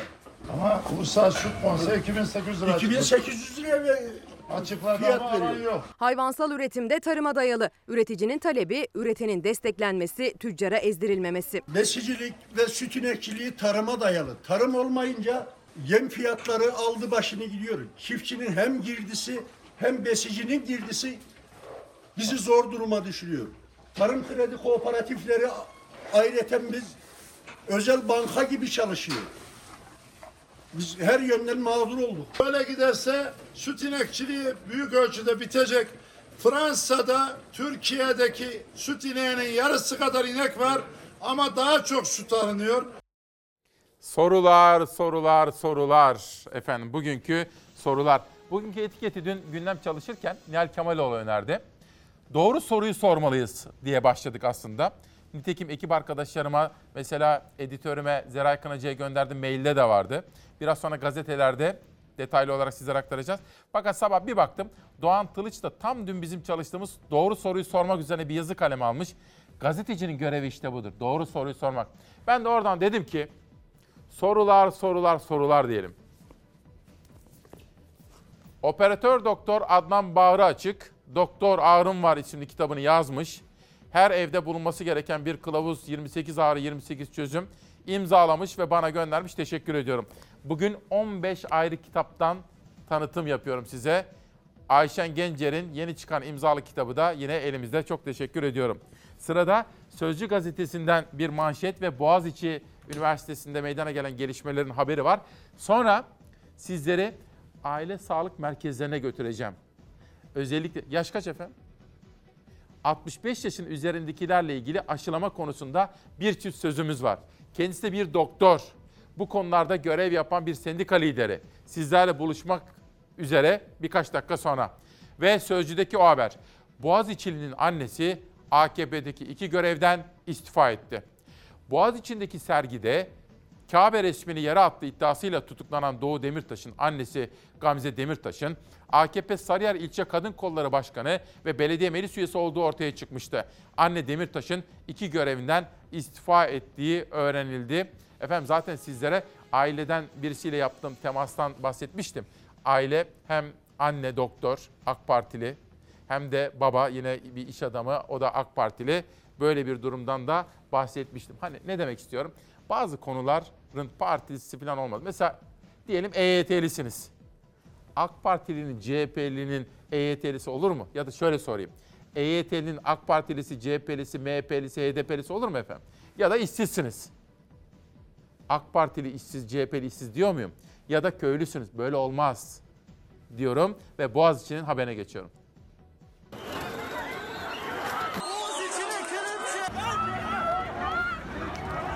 Bu ülkenin Cumhurbaşkanı, İçişleri Bakanı bu kardeşlerimizi terörist ilan etmiş. Ama bazı gerçekleri gördük. Mesela bir tanesi AKP Sarıyer Kadın Kolları Başkanı'nın evladıydı. Birinin ailesi MHP'de yöneticilik yapmış. Boğaziçi Üniversitesi'ndeki rektör protestolarında tutuklandı iki öğrenci. CHP heyeti biri Boğaziçi, diğeri ise İstanbul Teknik Üniversitesi'nde eğitim gören o iki öğrenciyi ziyaret etti. Öğrenciler vekillere ailelerini anlattı. Ailem AK Partili. Annem Gamze Demirtaş AK Parti'nin Sarıyer Kadın Kolları ilçe başkanı. Kayyum rektöre karşı sesimizi duyuralım istedik. Annesinin, babasının sistemlerini anlattı bize. İçişleri Bakanı'ndan, Cumhurbaşkanı'ndan böyle bir davranış beklemediklerini söyledi. Öğrencileri ziyaret eden CHP heyetinden Mersin Milletvekili Ali Mahir Başarar'ın iddiasına göre tutuklu Doğu Demirtaş'ın annesi oğlunun açıklamalarının ardından görevlerinden ve AK Parti'den istifa etti. AK Parti Sarıyer İlçe Başkanlığı'nın internet sitesindense henüz ismi kaldırılmadı.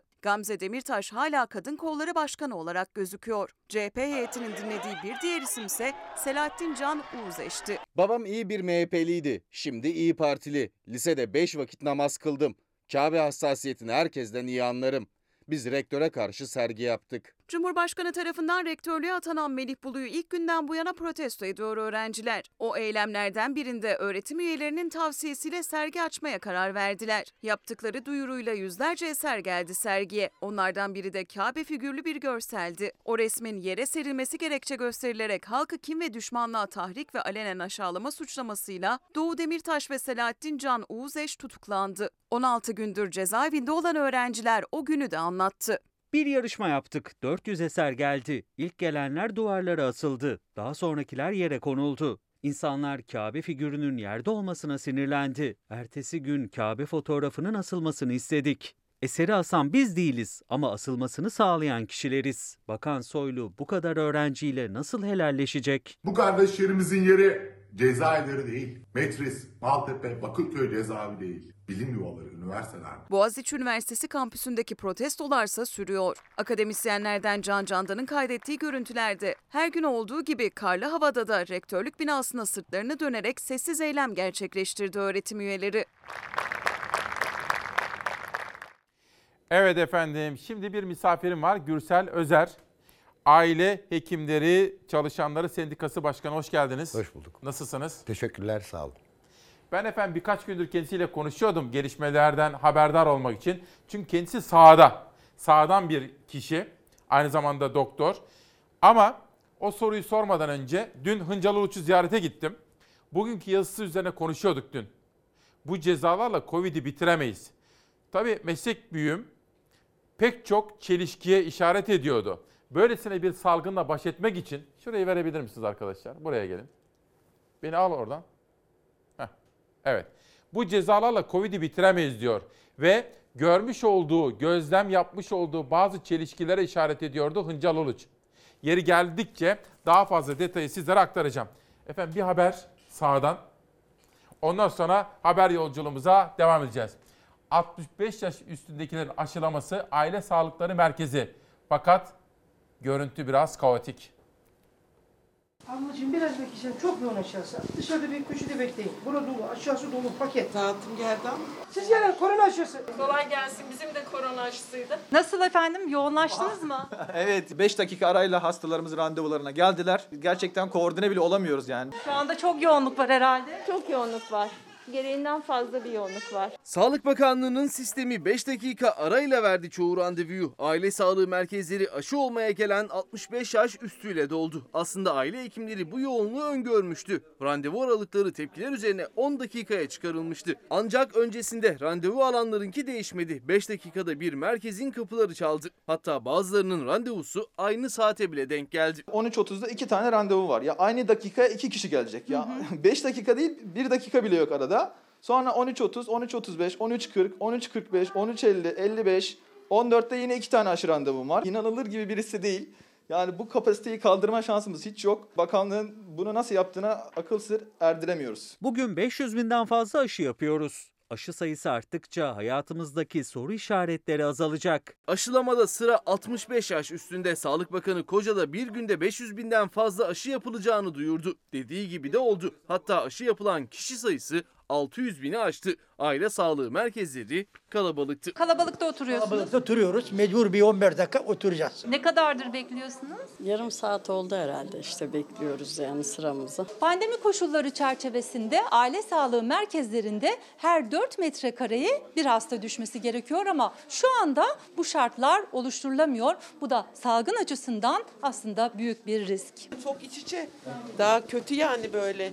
Kaçıyoruz, kendimizi koruyoruz ama sağlıklarda bakar mısınız? Randevunun en az 20 dakika ki bana göre en az yarım saatte bir olması lazım. Aşılama çok uzun sürmüyor ama öncesinde ve sonrasında geçen süreyle kalabalık birikiyor. Sistemden kontrol edeceğiz kronik hastalıklarına. 1-2 dakika sürüyor. Şimdi tansiyon ölçülüyor bir yandan. Hızlandırmaya çalışıyoruz işlemleri. Teyzem herhangi bir şey alerjin var mı? Öyle bir şeyim olmadı. Elektronik onam formu var mı ona bakıyorum. O varmış.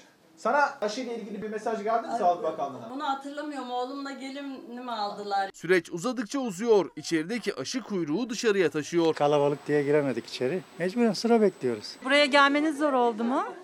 E vallahi biraz da oldu. Bak ne giydim. Islandı mı ayaklarınız? Islandı ama düşmeyeyim dedim çorap giyeyim. Karda kışta aşı olmaya gelen 65 yaş üstü aşı olduktan sonra da bir müddet gözetim altında tutuluyor. Bir yandan da diğer hastalara da hizmet vermeye devam ediyor aile hekimleri. 150 tane aşı gelecek.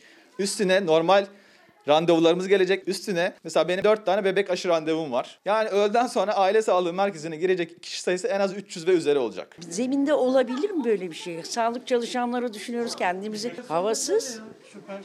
Yazık değil bunlara da. Biraz fazla yoğunluk oldu. Hem normal hasta hem şey yani aşırı risk oluyor yani Covid açısından hepimize. Dün yapılan 600 binden fazla aşılamayla birlikte toplam yapılan aşı sayısı 4,5 milyonu aştı. İlk doz aşı uygulanan kişilerin sayısı ise 4 milyona yaklaştı. Bugüne kadar 600 binden fazla kişi de ikinci doz aşılarını oldu. Haber önemli bir haberdi ve Zafer Söken güncelledi. Gürsel Özer, Doktor Gürsel Özer aynı zamanda bir aile hekimi, aile sağlığı merkezlerinde görev yapıyor. Yani sahada. Efendim haberimiz bu. Sahada ne yaşıyorsunuz? Bir anlatın bize. Şimdi sahada özellikle cuma gününden beri e, bir kaos yaşıyoruz. Başka bir e, adı yok bunun. E, bütün sistemler çöküyor. Bizim MHRS dediğimiz randevu sistemi çöktü cuma. Ne diyorsunuz ona? MHRS. Yani randevu, insanların randevu alacağı ya da bizim randevu yapacağımız sistemimiz çöktü. Çöktü mü? Çöktü. Cuma günü çöktü. 182 çöktü. İnsanlar randevu alamadılar. Ee, aşıla diye bir program var. Cuma günü o da çöktü. Aslında bütün bunlar haberciyken biz sanki daha böyle düzelir diye düşünürken özellikle MHRS çok ilginçti. Ee, siteden bir açıklama yapıldı bakımda diye. Böylesi bir günde bakımda açıklamasının yapılması da hayli ilginçti zaten. Tam da cuma günü mü? Cuma günü bakıma alınmış. 65 yaşı e, insanlara aşılayacaksınız bir yoğunluk olacak. Aşıla denilen program çöktü. Şimdi tamam bu bir önlem alınmasını beklerken biz hafta sonu birdenbire ne olduysa Sağlık Bakanlığı randevu atamaya başladı bize. Çünkü aslında normalde bu randevuları biz kendimiz yaparız. Sahadaki çalışan arkadaşlarımız yapar. Ve o kadar ilginç randevular vardı ki gece birde vardı. Mesai saatleri dışında vardı. Biraz önce haberde izledik. Ee, Sercan'ın söylediği gibi 5 dakikada bir vardı. Aynı Haberdeki dakikaya iki tanıyor kişi musunuz vardı. Doktor Sercan mı? Tabii tabii çok iyi tanırım Ee, kendisini. Ee, bu işleri çok da iyi bilen bir arkadaşımdır. Ee, birdenbire böyle olunca pazartesi inanılmaz bir yoğunluk yaşadı. Bakın biz pandemi sürecinde bütün önlemlerimizi kendimiz aldık. Çünkü biz hekimiz ya da e, çalışanlar. Aile hekimleri olarak mı diyorsunuz? Tabii Aile ki- sağlığı merkezlerinde görev yapan doktorlar. Evet biz kendimiz önlemler aldık. Nasıl önlemler aldık? İnsanları içeride mümkün olduğunca bir araya getirmemeye gayret ettik. Neden? Biz şimdi hasta bakıyoruz. Covid'li insanlar da geliyor. Ama bizim asli görevimiz bebeklere aşı yapmak, çocuklarımıza aşı yapmak, yaşlılarımızın ha, kronik hastalıklarını takip etmek, 15-49 yaş kadınlarımızı takip etmek. Yani bize sağlıklı insanlar da geliyor. Gelmek durumunda. Gebelerimiz var. Hastalarımızı ayırdık. Onlarla aynı saate denk getirmemeye çalıştık. Ama şimdi ne oldu? Dün, Ne oldu? Dün ne oldu? Dün 65 yaş insanlar benim ASM'mde de böyle görüntüler oluştu maalesef. ASM'lere akın etti. Çünkü çok randevu verildi. Biz o anda hasta baktık. Yani o insan sosyal mesafeyi açıkçası koruyamadık. Ve e, diğer hastalarla yine bir şekilde elimizden geleni yapmaya çalıştık ama o 65 yaş üzeri insanlar iç içe kalmak durumunda kaldılar. Dün kar vardı. İnsanları dışarıda da bekletemezsiniz. Bu sefer Covid'den koruyorum derken diğer soğuk algınlı hastalıklarla yakalanacaklar. Bunu da yapamadık. Şimdi e, bütün bunlar neden oldu ya bilmiyorum. Neden? Şimdi girelim. Şimdi bir şey soracağım. Şimdi sizler gayet güzel yürüyordunuz. Yani işlerinizi yapıyordunuz. Aile sağlığı merkezlerindeki aile hekimleri olarak. Evet. Kendi randevularınızı alıyordunuz. Çünkü zaten bakmakla yükümlü olduğunuz kişiler belli, aileler belli. Birden Sağlık Bakanlığı neden kendisi randevu vermeye başladı? Ne oldu? Biraz önceki haberde gizli gibi düşünüyorum ben onu. Bugün 500 binden fazla aşı yaptık. Herhalde çok aşı yapmak istediler. Bir günde çok aşı yapılsın istediler. Ya da e, aslında temel neden ne biliyor musunuz? Hep böyle. Bakın bizim internet sitemize de bakabilir insanlar. Ne o, Ya internet biz bir sitesine? şeyi, Ne- e, ahsen.org.tr. Şimdi bu pandemi sürecinden beri biz bir şeyleri hep söyledik. Hep uyardık. Hiç dediklerimiz yapılmadı. Ama ne oldu biliyor musunuz? En sonunda yine bizim dediklerimiz yapılmaya başladı. Ya bunu böyle yapılacağına en baştan bizimle görüşülse. Bakın şimdi ne randevuyu bugün bakanlık açıklama yapmış. Sahada dolaşıyor. Netleştiremedim ben. İşte randevuları 15 dakikada bir vereceğiz. Ya vermeyin, etmeyin. Siz karışmayın. Neden biliyor musunuz? Ben şu anda şanslılardan birisiyim. Benim ASM'm gayet iyi. Kamu binası. Ama çok kötü fizik. Siz Esenyurt'ta mıydınız? Esenyurt'tayım ben. Esenyurt'ta siz de aile sağlığı merkezinde görev yapan bir doktorsunuz. Görev yapan bir doktorum. Ben e, bina itibariyle, fiziki alan itibariyle şanslı hekimlerden. Peki diğer aile sağlığı merkezleri nasıl fiziki koşullar itibariyle? Şimdi e, çok az penceresi olan yerler var. Giriş katında olan yerler var. Asma kat olan yerler var. Kötü. Bir dairenin içerisinde olan yerler var. Benimki müstakil bina. Şimdi bırakın 5 dakika 10 dakikayı tepeden bunu yapmayın. İnsanlar fiziki koşullarından da dikkate alarak randevularını kendileri ayarlasınlar. Bu zamana kadar bu aşıları biz yaptık. %95'in Avrupa'da birinciyiz biz aşılamada. Bununla övünüyoruz. Tabii. E bunu kim yapıyor? Biz yapıyoruz. O zaman güvenin bize. Niye Bırakın. sizden alıyorlar ki? Bırakın değil mi? Aile sağlığı. Şunu yapabilirler. Hedef verirler size mesela. Tabii ki. Ey Gürsel Özer derler. Şu kadar aşı yapacaksın. Fiziki koşullar ve teknik imkanlar dahilinde tabii ki. Biraz daha anlatır mısınız? Şöyle, Sahada ne oluyor? Bizim Ha. kayıtlı kişilerimiz var. Aslında onların e, listeleri de bizde var. Bizim AHBS programımız var. O programda bizim 65 yaşın üzerindeki olan insanlarımız var zaten. Hmm. Bana desinler ki ya 65 yaş üzerindekileri aşıla ama uzun sürmesin. Tamam aşılarım. Şimdi bir de şu yapılmak isteniyor. Biraz da konudan konuya geçiyoruz ama şimdi pandemilerde etkin olabilmeniz için aynı dönemde aşılama yapmanız lazım. Nüfusun en az %70'ini. Bu sürü bağışıklığı, toplumsal bağışıklığın ulaşılabilmesi Aşı için. versiyonu bu. İşte ya herkes hasta olacak, sürü bağışıklı olacaksınız Ya da herkes da aşılanacak. herkes aşılanacak. Bunu çok kısa sürede yapmak istiyorsanız yöntem bu değil. Bir şey soracağım bir dakika. Şu görüntülere bir bakar mısınız? Ver görüntüyü ver, görüntüyü İrfan için. Heh. Bunu bizi yorumlar mısınız? Ne oluyor burada? Burada insanlar aşılanmaya geliyorlar. Aşılananlar da yarım saati bekliyor. Çünkü bir Ama de siz pandemi zamanı bu, bu şık değil ya bak Ya, dışarıda. ama şimdi randevu verilmiş. Niye böyle oldu? İşte onların kendileri randevu verdiği için oldu. Bakanlık. 5 dakikada bir randevu ver. Şimdi bakın bu ya bunu anlamak için aslında çok şey bilmeye gerek yok. Bir insan var gelecek herhangi bir iş yaptıracaksınız. Aşılayacaksınız ya da ne işlem yapıyorsanız 30 dakika oturacaksınız. Şimdi 5 dakikada bir siz bu randevu verirseniz ya da 10 dakikada bir yarım saat bekleteceğiniz insanlarla birlikte şu görüntüler olur. Bu görüntü iyi değil. Çok kötü. Bakın ben çok üzüldüm pandemi sürecince biz o kadar uğraştık. O kadar buna hastalarımız da alıştı. Kayıtlı kişilerimiz de alıştı. Dün hiçbir şey yapamadık, şey çaresiz diyeceğim. kaldık. Şimdi bizi buradan Sağlık Bakanı Sayın Fahrettin Koca bilim kurulu üyeleri izliyor. Evet. Onlara yapıcı bir şekilde ama net ifadelerle bir çağrıda bulunun. Bu yanlıştan dönsünler. Ne yapsınlar? Bir öneride bulunalım.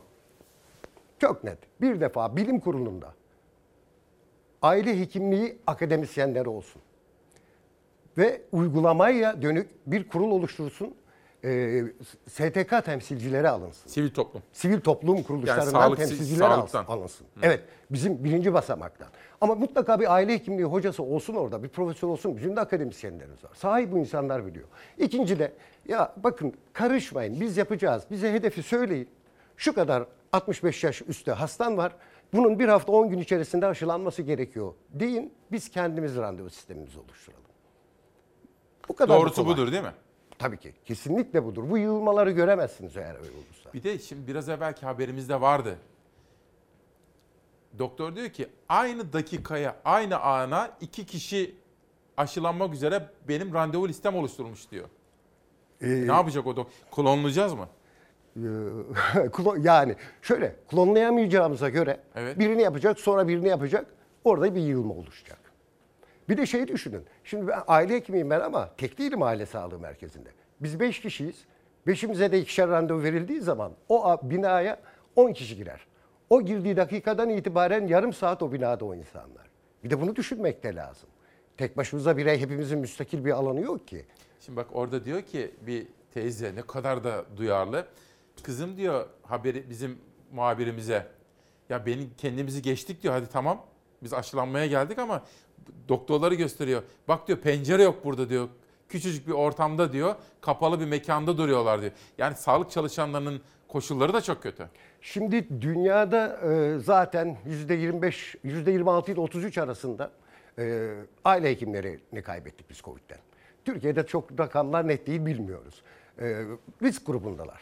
Hele böyle fiziki mekanlarda çok daha fazla risk grubundalar. Yani bu, şu, şu da olabilir. Teyzenin duyarlılığına teşekkür ediyorum. Böyle insanlar var. O zaman biz diyoruz ki iyi ki de biz hekim olmuşuz diyoruz. Şu e, şu lafları duyunca cidden çok çok hoşumuza gidiyor. Bütün yorgunluğumuzu alıyor. Bir şey soracağım. Sizin sendika aile hekimliği çalışanları sendikası. Evet. Aslında yeni de bir sendika değil mi? 4-5 yıldır. Evet yeni bir sendikayız biz. Ee, Aile hekimleri var sadece. aile hekimliği çalışanlar yani bizim hem, hemşirelerimiz, e, aile hekimliğinde çalışan herkes var. Hemşireler ve doktor. Şimdi aile hekimliği birimdir. Bir birimde bir doktor bir hemşire vardır. Bizim Siz hemşirelerimiz nerede de öyle. okudunuz? Samsun 19 Mayıs. Samsun'da. Oradan mezun. Evet. Samsun'dan 19 Mayıs'tan. 19 Mayıs'tan mezun. Samsunlu musunuz? Sayılırım annem Termeli. Direkt isim söyleyeyim. Evet tabii. Sam- A- Adı ne annenizin? Mükerrem. Selam söyleyelim ona da. Tamam o zaman anneme ve bütün e, Samsun'daki akrabalarıma çok selam Peki. söylüyorum. Şimdi bir reklam arasına gidelim. Bir soru daha sormak istiyorum size. Vaktiniz var mı birazcık daha? Çok. Tamam. Şimdi yönetmenim versin. Bakın neleri konuşmak istiyorum. Biraz dersime çalışırken neleri seçtim onları size göstermek istiyorum. Bir, koronavirüs bilim kurulu üyesi Profesör Yavuz önlemler gevşetilirse 3. dalga uzak değil. Sahada ne görüyorsunuz bunu sormak istiyorum size. İki, İsrail'den tartışma yaratan karar korona aşısı olmayanların isim ve diğer verileri yerel yönetimlerle paylaşılacak. Yani devletler aşılama karşıtlığıyla mücadelelerini olanca hızıyla sürdürüyorlar. Sağlık Bakanı Koca aşı sayısı arttıkça hayatımızdaki soru işaretleri azalacak. Ben size de daha fazla nasıl insanımızı aşılayabiliriz şeklinde sorular yönelteceğim. Aile sağlığı merkezlerinde aynı randevu saatinde birden fazla kişiye COVID-19 aşı randevusu verilmesi kalabalığa neden oldu. Sosyal mesafe yok sayıldı diyor. Ve Profesör Doktor Vedat Bulut. Bunu da sendika.org'da okudum. ASM'ler uzun süredir ihmal edilen birinci basamak hizmetidir.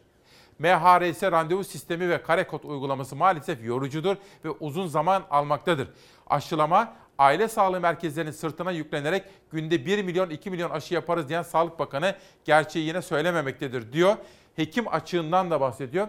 Fiziki koşulları biraz daha konuşmak istiyorum. Ama efendim izin verirseniz bir reklam arasına gidelim. Dönüşte bu önemli bu hayati konuya devam edelim. Bir kez daha günaydın, bir kez daha hoş geldiniz efendim. 16 Şubat 2021 Salı sabahında İsmail Küçükkaya ile Demokrasi Meydanı'ndasınız.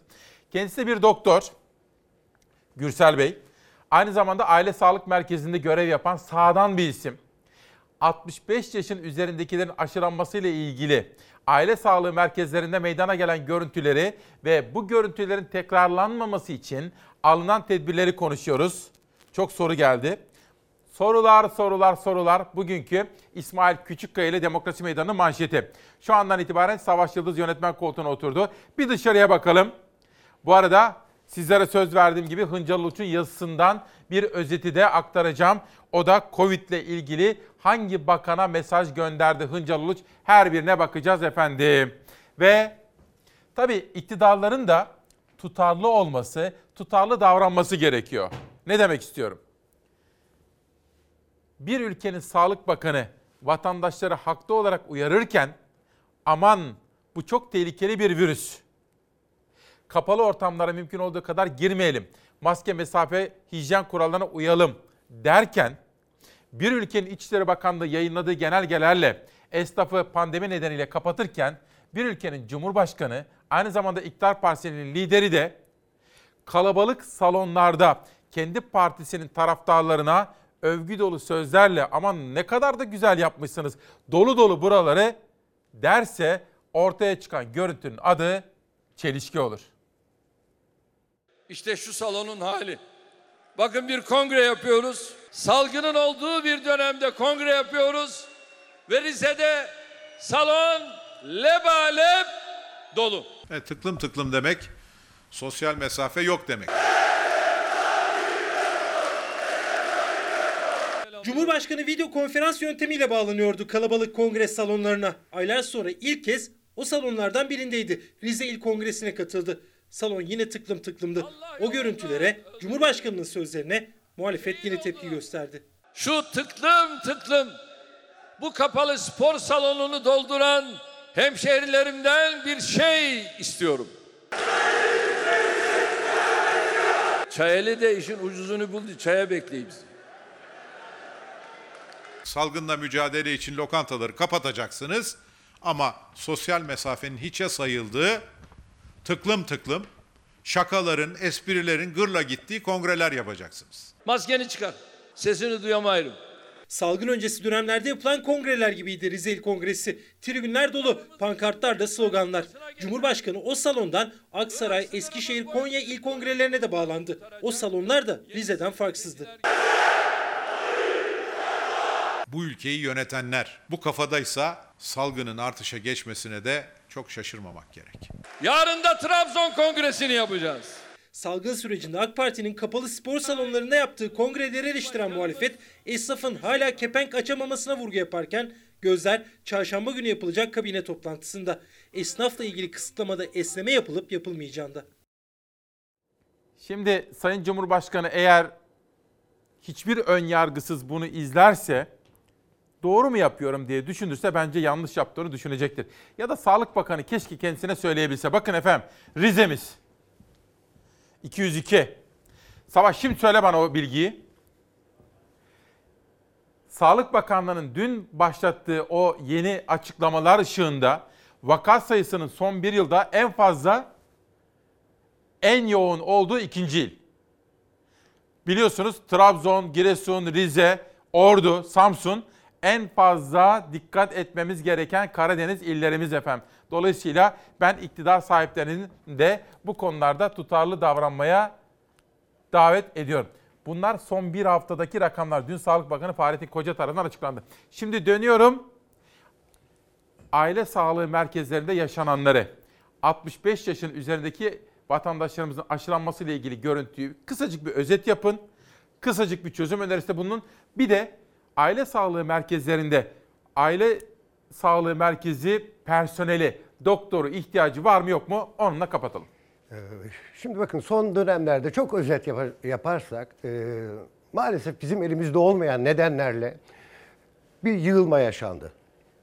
Ve bulaş riskine maruz kaldık. 65 yaş üstü bizim göz bebeğimiz değil mi? Yıllardır onları koruyoruz. Hoş olmayan görüntülerle onları bir araya da getirdik. Çözüm şu.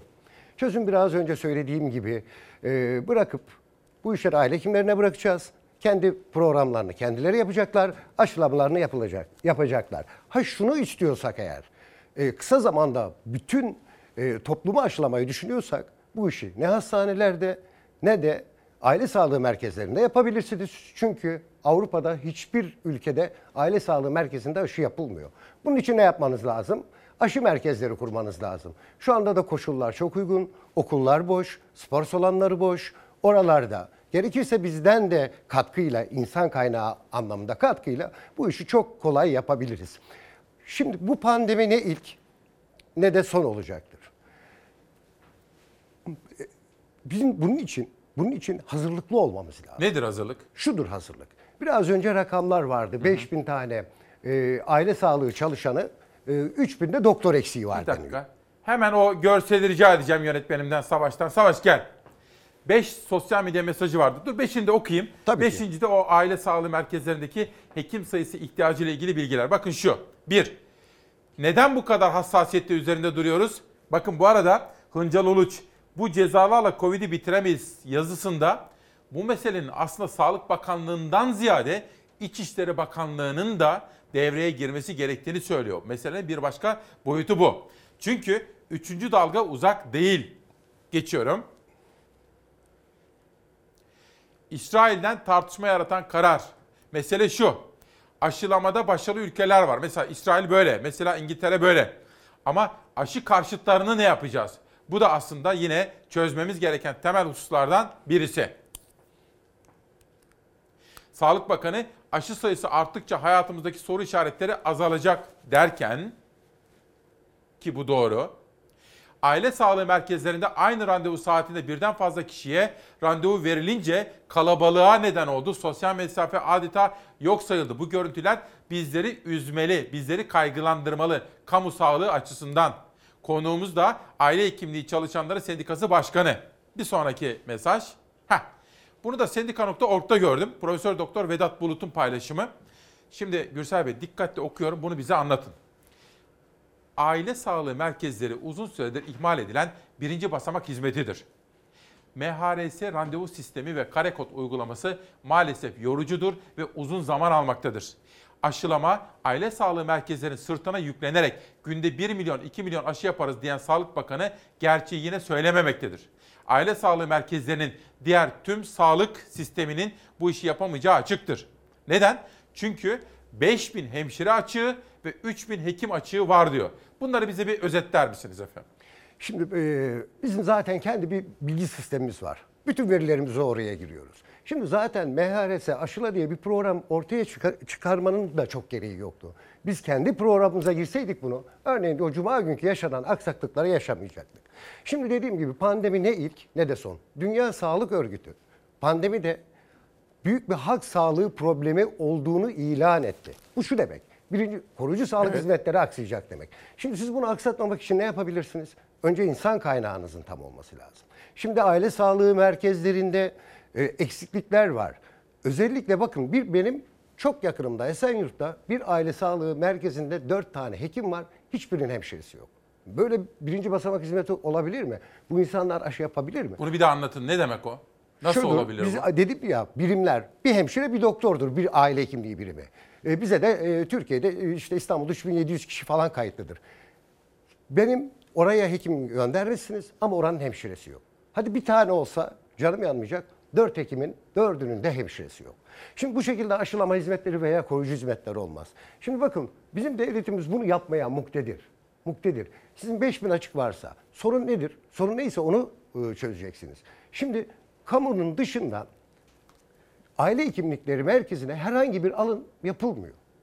Hemşireler için söylüyorum, ebelerimiz için söylüyorum. Alım yapılmıyor. Neden yapılmaz? Kadro yok. Yani aslında her şey var, güç var, çözüm var ama herhalde bir bürokratik aksaklık var diye düşünüyorum burada. Bir an önce Yoksa bizim aşılama kabiliyetimiz muazzam aslında. Ben mesela sabah Mahmut Solak Subaşı yazmış. Geçtiğimiz günlerde Engin Güner bizim bir büyüğümüz o da söylüyordu. Aşılama kabiliyeti yüksek. Aşılarını olanlar bunu görüyorlar aslında. Çünkü bizim çok deneyimli, fedakarca çalışan, iyi eğitimli sağlık personelimiz var. Ama Sağlık Bakanı da söylediği gibi birincisi keşke yeterince aşımız olsa dedi ya. Yeter ki elimizde yeterince aşı olsun. İki, böylesine sistem hataları olmasa diyorum ben. 1940'da biz Çin'e kolera aşısı ihraç ediyormuşuz. 1940'da. Aslında bunu da yapmaya muklediriz. Yani bu e, evet öngörüsüzlük mü diyeyim ya da planlama hatası mı diyeyim. Organizasyonda- Organizasyondaki bozukluklar. Mesela Ha, bu biz bence mesela biz aşı lüzumsuz yapacağız. olmuş. Biz aşı Mesela yapacağız. Aile sağlığı merkezlerinde sizler zaten aşılamayı yaparken neden merkezi sistemden size aşılama yükü getiriyorlar ki? Evet, ya, diyorum ya Avrupa birincisiyiz. Bırakın yaparız. Yine yapacağız. Peki. Ee, e, şimdi bu açık, açığın bir an önce giderilmesi lazım. Son da şunu söyleyeyim. Lütfen. Şimdi bir de e, bizde iç çalışma barışını bozan bir durum var aslında. Ne o? O nedir?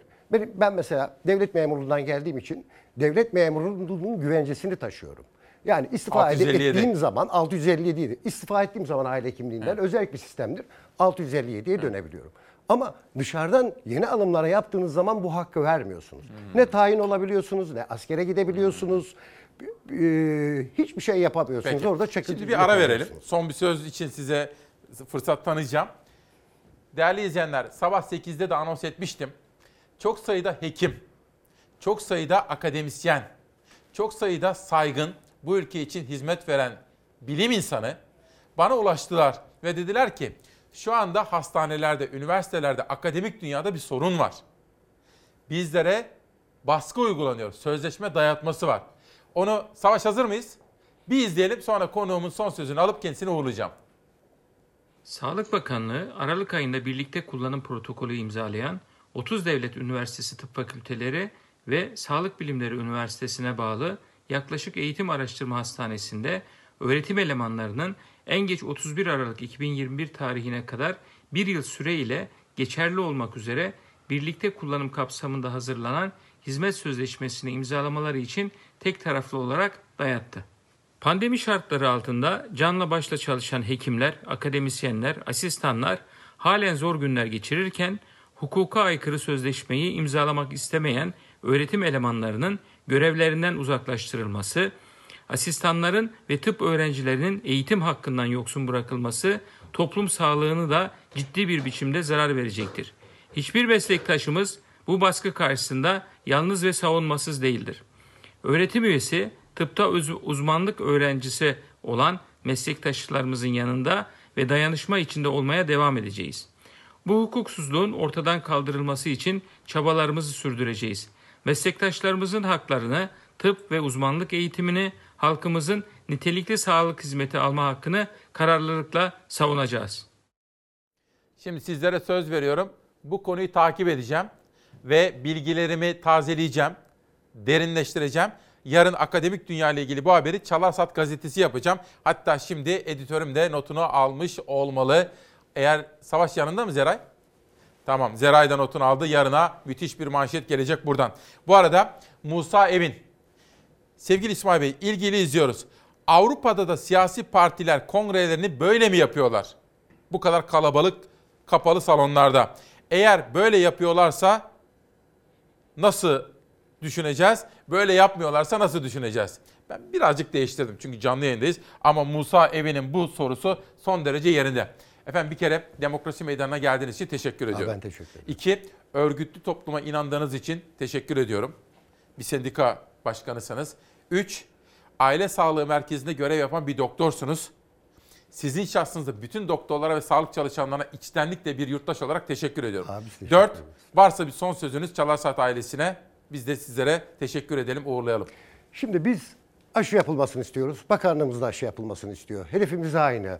Ee, bence Sayın Bakan çok şanslı. Binlerce danışmanı var sahada. O danışmanlarıyla görüşmeli diye düşünüyorum. Sizlerle, aile sağlığı. Bizlerle. Biz gönüllü danışmanlarız. Çok iyi. E, İşimizin haricinde ek bu işleri yapıyoruz. İşimize de devam ediyoruz. Ee, bizimle görüşsün. Biz bunları aşarız. Aşımızı da yaparız diye düşünüyorum. Son bir şey söyleyeceğim. Benim hemşiremin annesi Kırklareli'nde yaşıyor. Kendisi e, size oğlum diyor. Şerife Ay, teyzeye, e, Ne adı? Şerife teyzeye Şerife Hanım. bir, bir selam gönderirsek e, çok memnun olurum. Kamera buradan. Siz, siz Ha, ben söyleyeceğim. Ben, ben, ben değil. Kırklar eline bugün de Şerife annemizin şahsında bütün kıymetli Çalar Saat ailesinin annelerine, kıymetli benim rahmetli babamdan öğrendiğim üzere onların ellerinden öpüyoruz ve her zaman baş tacısınız diyoruz. Son bir cümle söyleyeceğim. Ben teşekkür ediyorum. Biz aile hekimliğine katkı sunan herkese Yol arkadaşım diyoruz. Siz de bu katkıyı sundunuz. Sizi yol arkadaşımız olarak görüyoruz Sağ ve olun. çok teşekkür ediyoruz. Çok teşekkür ediyoruz. Sağ olun İyi eksik yayınlar. olmayın. Şimdi ben yönetmenimden rica edeceğim. Tabii biraz evvel söylemiştim. Kongreler, kongrelerde meydana gelen görüntüler, kaygılar, eleştiriler gayet tabii ki siyasetin de muhalefetin de gündemi haline geldi. Dün 13 şehidimizin olduğunu öğrendik. Milletimiz derin bir yasta.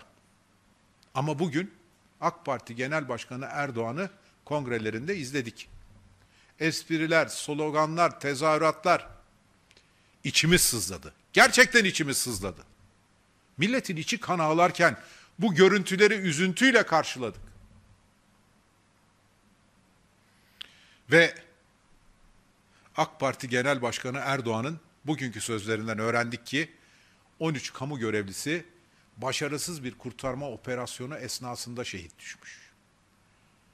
Başarısız olduğunu kendi söyledi, kendi ağzından çıktı. Üzüntümüz bu haberle daha da katlandı. Biz Cumhuriyet Halk Partisi olarak ulusal yas ilan edilmesini istiyoruz. Suudi Arabistan'ın kralı için yas ilan edip bayrağımızı yarıya indirenler en azından 13 şehidimiz için 3 gün ulusal yas ilan etmeliler. Bu arada dün AK Parti Genel Başkan Yardımcısı Mahir Ünal ve sarayın altın çocuğu iletişim memuru milletin aklıyla alay eden açıklamalar yaptılar. Bu açıklamaları kınıyoruz.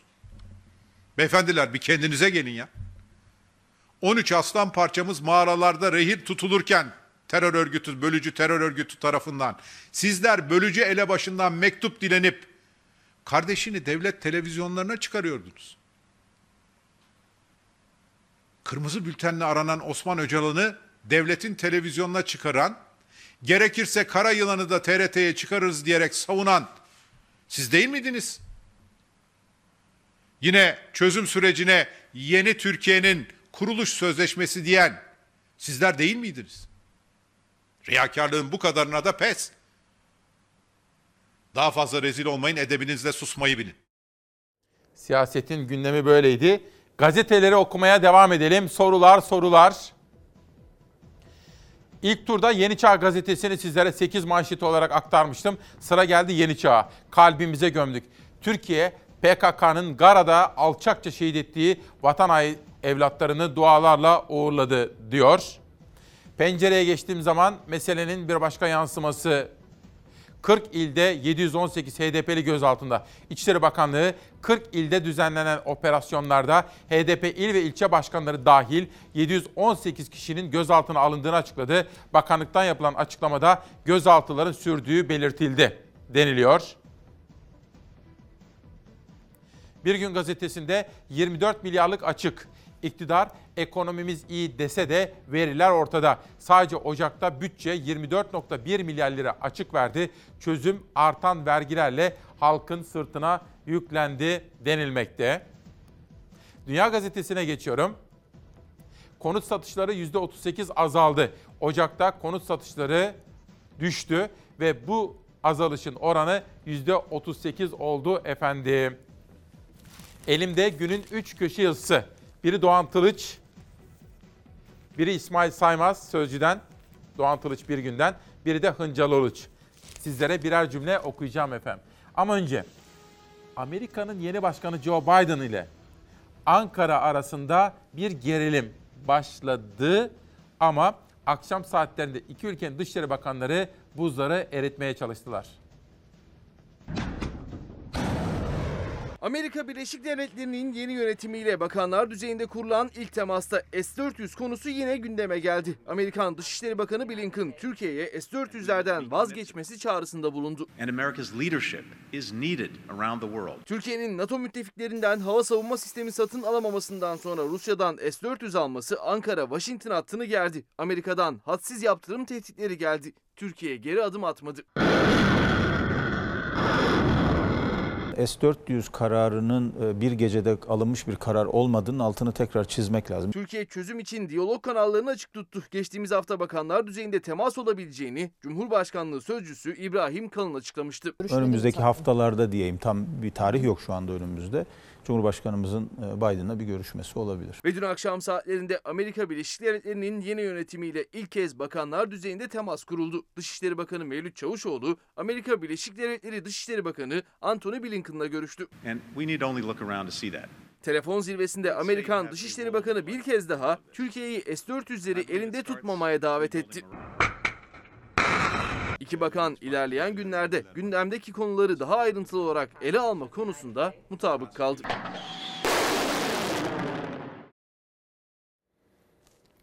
Doğan Tılıç sorular sorular sorular diyor. Efendim gereken doğru soruyu zamanında uygun bir üslupla sormak gazetecinin önde gelen vazifesidir. Bakın ne diyor.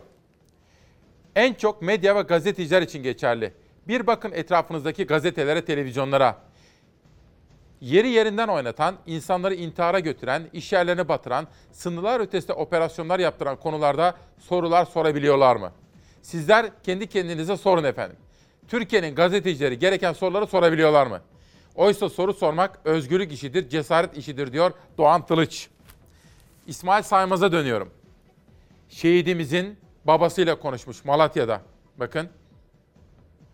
Rize'den dönerken Tunceli Erzincan Karayolu'nda alıkonulan Başçavuş Semih Özbey'in babasıyla. Şu soru can alıcı. İsmail diyor ki babaya, acılı babaya. Çok girişimde bulundunuz mu? Siz ne diyorsunuz? Ben bütün gruplara, iki başbakana, HDP milletvekillerine birisi diyor ki devlete git. Birisi diyor ki HDP'ye git. Onlar yalan söylüyor. Onlar samimi değil. Velhasıl bizi oyaladılar. Ben çok doluyum diyor. Elinden gelen çabayı gösterdiler ama olmadı. Ve Hıncal Uluç. Bakın. Şurası çok kritik. Covid salgının hızını düşürmenin, giderek önlemenin yolu Sağlık Bakanı Fahrettin Koca'dan değil, sizden geçiyor. İçişleri Bakanım Süleyman Soylu. Bu komik cezalarla biz yasalara saygılı insanlar affedersiniz gerzek gibi evlerde oturur ve ölürüz. Ünlüler ve zenginler kimseyi ama kimseyi umursamadan günlerini gün etmeye devam ederler. Anlatabildim mi Soylu Bakanım diyor. Çok tartışılması gereken bir konu. Hıncal Uluç bugün gündeme taşımış. Biz de takipçisi olalım efendim. Hava durumuna bakacağım. Ezgi Gözeger'i bir kere daha huzurunuza getirmek istiyorum. Ama önce tekne turlarına yönelik bir düzenlemenin haberi. Allah Allah.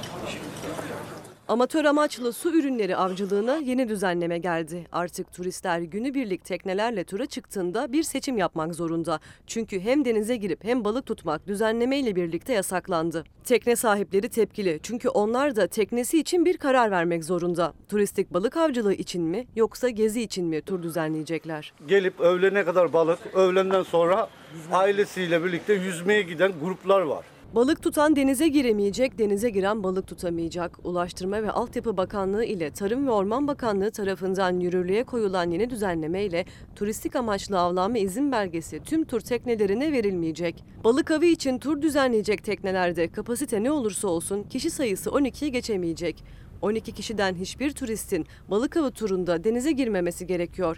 Aksi takdirde tekne sahibine para cezası uygulanacak. Bundan sonra balık turu yapmak için e, hepsinin evraklarını değiştirmesi gerekiyor.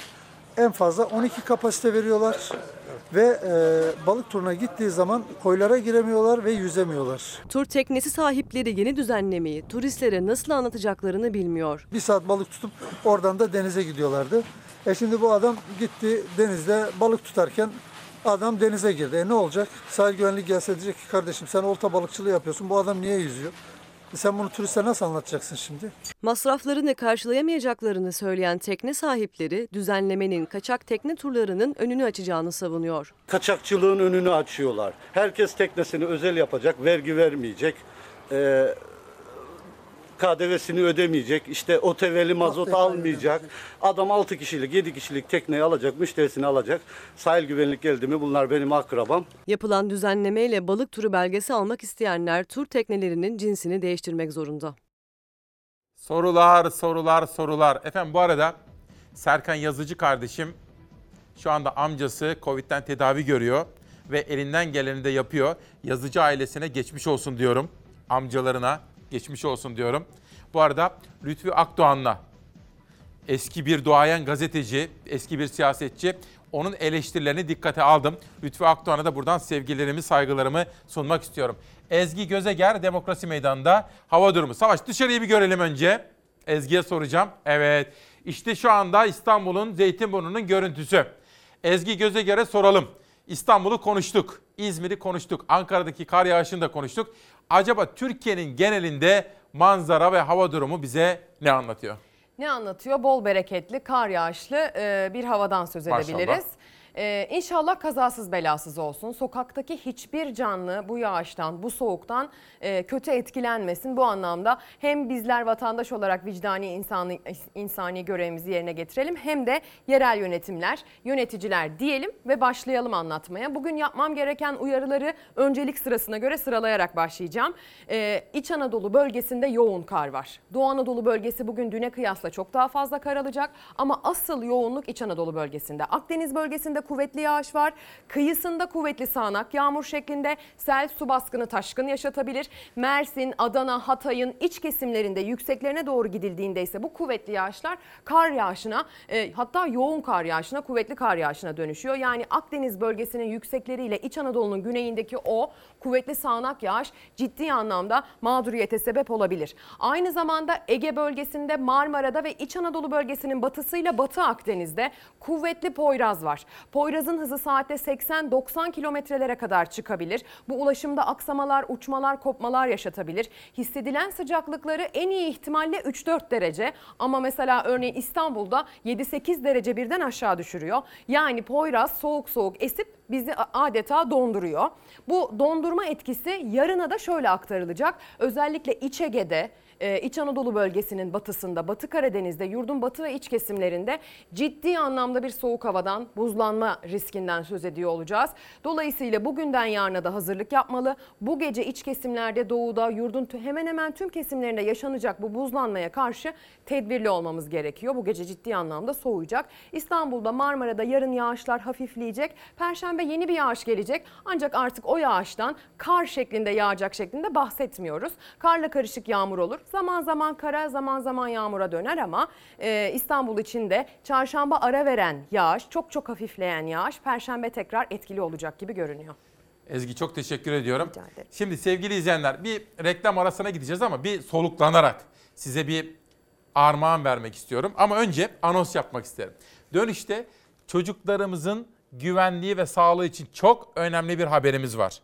Takipçi olacağıma yıllar önce en az iki sene önce söz verdiğim bir olay. Onunla ilgili bir haberim var.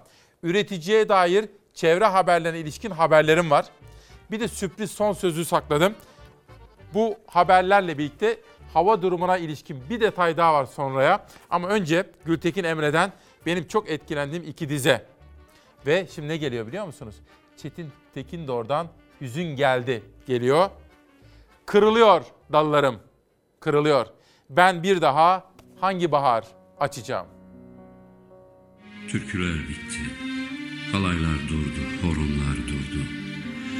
Aldamar, mor damar, şah damar sustu. Bahçeler put kesildi birer birer. Meyveler salkım saçak taş. Bir bulut uçardı, başıboş, bedava. Yandı, kül oldu. Hüzün geldi, baş köşeye kuruldu. Yoruldu yüreğim, yoruldu. Ağaç büyür arkasında koşamam. Kervan yürür, peşi sıra düşemem. Yıldız akar, uçsam da yetişemem. Hüzün geldi, baş köşeye kuruldu. Yoruldu yüreğim, yoruldu.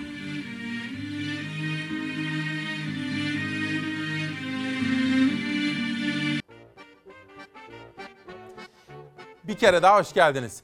16 Şubat 2021 Salı sabahında İsmail Küçükkaya ile Hakikat Yolculuğundasınız. 11'e kadar bu yolculuk devam ediyor efendim. Çalar Saat gazetesi geliyor şimdi. Bakın Orkun Özgül nasıl çizdi. Her geçen gün ustalaşıyor genç arkadaşım. İstanbul'da geçinmek zor diye başlık attık. İstanbul Büyükşehir Belediyesi'nin İstanbullularla yaptığı son araştırmanın sonuçları vatandaşın geçim derdini gözler önüne serdi.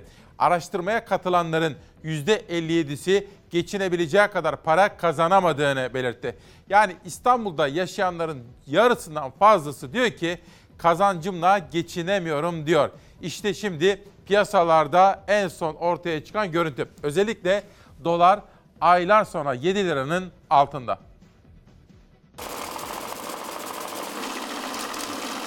Dolar ve euro düşüşe geçti. Dolar 7 liranın, euro 8,5 liranın altına geriledi. Türk lirası için oklar yukarı yönü gösterdi. 2020 yılının Ağustos ayında dolar 7 lirayı aşarak yükselişe geçmişti. Kasım ayında ise 8 lira 50 kuruşu geçerek rekora koşmuştu. Yönetimi değişen Merkez Bankası'nın sıkı para politikası duruşu, yükseltilen faizler Türk lirasına daha önce rekor seviyede kaybettiği değeri geri kazandırmaya başladı. Dün 6 ay sonra ilk kez dolar 7 liranın altına düştü. Türk lirası dolar karşısında %1 değer kazandı. 16 Şubat sabahına da 6 lira 94 kuruştan işlem görerek başladı dolar. Tıpkı dolar gibi euro da en son 2020 yılının Ağustos ayının başında 8 lira 50 kuruşun altındaydı. Kasım ayında ise 10 lira 10 kuruşu aşmıştı. Türk lirası Kasım ayından sonra euro karşısında da değer kazanmaya başladı. 6 ayın ardından sonra dün ilk kez 8 lira 50 kuruşun altına geriledi euro. Salı gününe ise 8 lira 40 kuruş seviyesinde başladı. Dolardaki düşüşle birlikte altın fiyatlarında da gerileme var. Kapalı çarşıda gram altın 406 liradan, çeyrek altınsa 667 liradan alıcı buluyor. Piyasaların durumu böyleydi efendim. Bu arada Onur Gümüş, benim güzel kardeşim Onur Gümüş de 16 Şubat'ta doğmuş. Ona da sevdikleriyle, çoluğuyla, çocuğuyla birlikte sağlıklı bir yaş ve sene diliyorum. Bülent Kırmacı, Atatürk sen ne yaptın diyor. Devrimlerden demokrasiye Türkiye. Şöyle çevirelim. Heh. Yeni çıkan kitapları da tanıtmak benim en sevdiğim bölümlerden biri. Öbürü nedir? Haberler tamam. Ama onun dışında yerel gazeteleri de çok önemsiyorum efendim. Salih Koç bir yolunu bulmuştuk diyor. Bakın yeni çıkan kitabını da bize göndermiş. Kendisine çok teşekkür ediyorum. Ve Çalarsat gazetesinde bir de bizim içimize hani karnımıza taş oturur ya sancılar girer. Öyle olmamızı ah bakın Yozgat'ın Yerköy ilçesi burası. Çiftçilik yapan bir büyüğümüz adı Osman Yılmaz Yozgat Yerköy. Traktörüne haciz geldi. Ertesi günü kalp krizi geçirerek hayatını kaybetti. Bir de o zaman bir köylü bir üretici haberi vardı. Esnaflarımız gibi yani esnaf kardeşimiz gibi köylü ve üreticiye ilişkin haberler de bizim vazgeçilmez haberlerimizin başında gelir. Burada 5 gündür bekliyoruz. 150 e, senelik bu ağaçları gördüğünüz siz de çektiniz. Her şeye şahitsiniz. Bunları korumaya çalışıyoruz. Amacımız bizim kendimize yer sahibi etmek değil. Ormanlarımız atalarımızdan bize miras. Biz de çocuklarımıza miras bırakmak istiyoruz. 100 yaşın üzerindeki ağaçlar kesildi. Kim kesti, neden kesti anlaşılamadı. Köylüler ağaçları korumak için bölgede nöbete başladı. Arazilerindeki 100 yıllık ağaçların korunmasını talep ediyorlar. Orman alanların talan edilmemesini, orman olarak kalmasını, tarlanın tarla söz konusu değil. Yer almamız önemli değil. Yeter ki ağacımız, ormanımız yerinde kalsın. 100 yaşında çam ağaçları yıkılıyor. Buna birileri dur desin. Burası yüzyıllardır orman. Biz onu kesecek olsak keserdik. Konyaaltı ilçesindeki Hisar Çandır mahallesinde yaşayan Mustafa Çakmak, kesecek olsak biz keserdik dedi. Tarlada, toprakta gözleri yok. Köylü ormanın doğal haliyle kalması için bölgede günlerdir bekliyor. Gördüğünüz kepçe bağlandı dediler ve buradan çekilip çıkarılmadı. Biz burada nöbet tutarak, canımızı hiçe sayarak e, gelip biz şikayet edeceğiz ki resmiden gelecekler, dur diyecekler, gidecekler. Buraya olmadı bu olaylar. 7 gündür işgal ediliyor burası.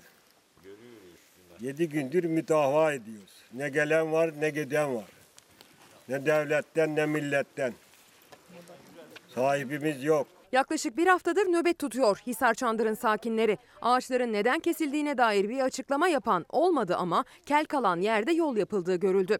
Köylü yönetenlerden destek ve ağaçların neden kesildiğine dair bir açıklama bekliyor. Ormana çıkarsın, doğal güzellik halinde kalsın. Neden hani kimse müdahale etmiyor? Biz yeşilliği e, seviyoruz. Yeşil kalmasını istiyoruz. Biz sonuna kadar uğraşacağız.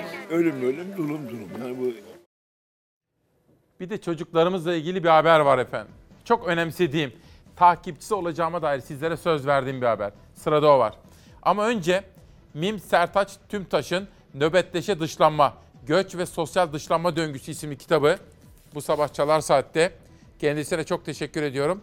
Bu kitabı da okumak için, hafta sonunda kapandığında okumak için ayıracağım kendime efendim. Ve medyadan üzüntü verici bir haber. Gazeteciler zaten baskı altında. Bir kısmı cezaevinde tutuklu, bir kısmı işsiz, bir kısmı patron baskısı altında. İşte maalesef bir kötü haber daha. Cavit Çağlar'ın çekilmesinin ardından ekranı kararan Olay TV tasfiye edildi. 180 gazeteci işsiz kaldı. Gazetenin genel yayın yönetmeni olarak gelmişti Süleyman Sarılar.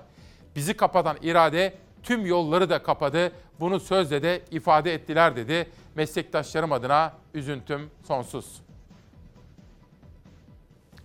Türkiye Cumhuriyeti Cumhurbaşkanlığı olarak Gümüşhane'nin düşman işgalinden kurtuluş yıl dönümünü kutluyoruz. Kahraman şehit ve gazilerimizi rahmet ve minnetle anıyor.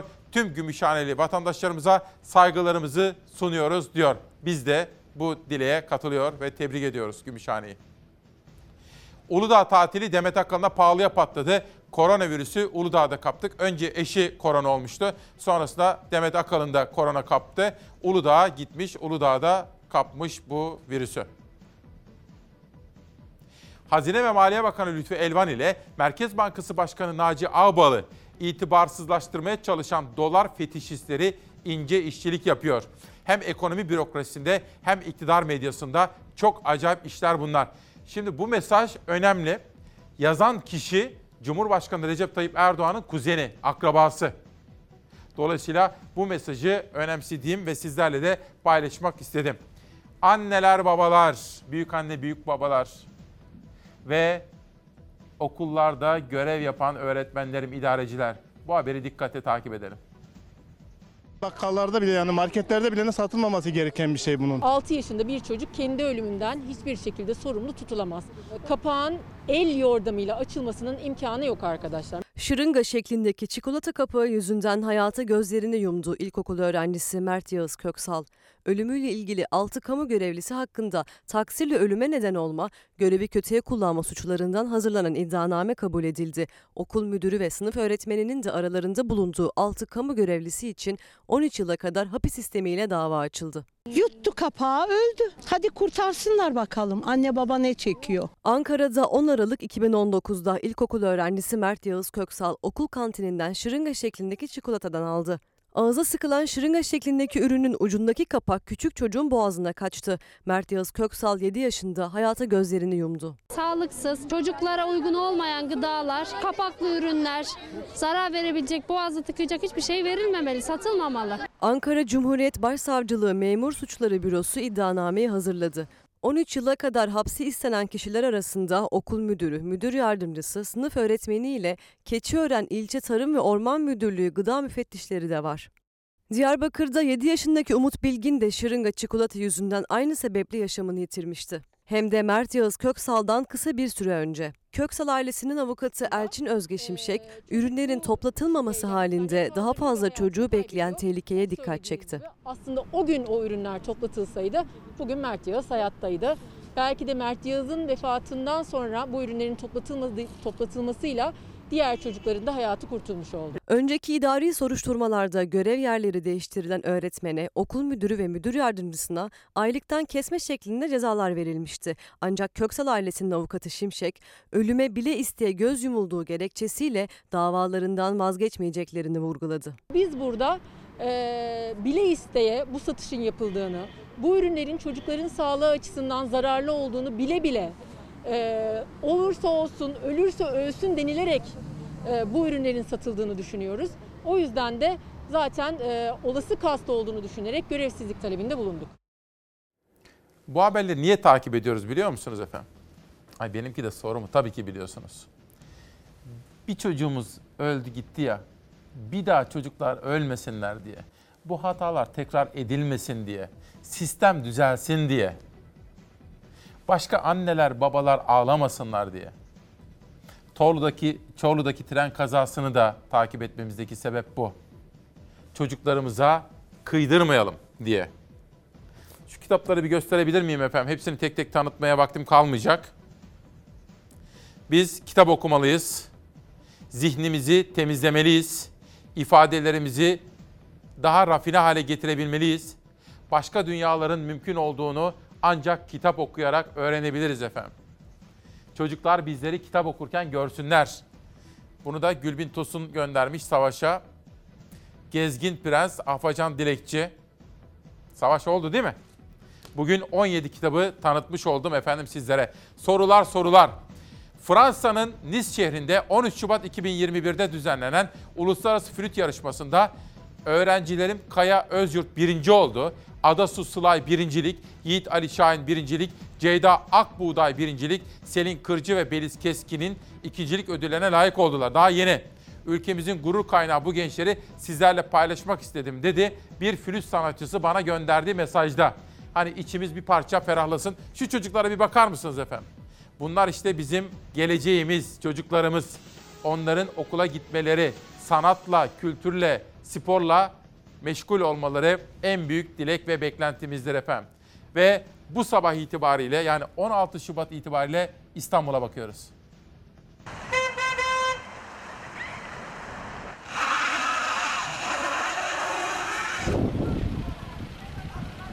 Mega kent güne kar ve buzla uyandı. Kaygan yollar zor anlar yaşattı. Otoyollarda mesai trafiği yoğundu. Kara kışla sınavı bitmedi İstanbul'un. Yayalar da sürücüler de zorlandı.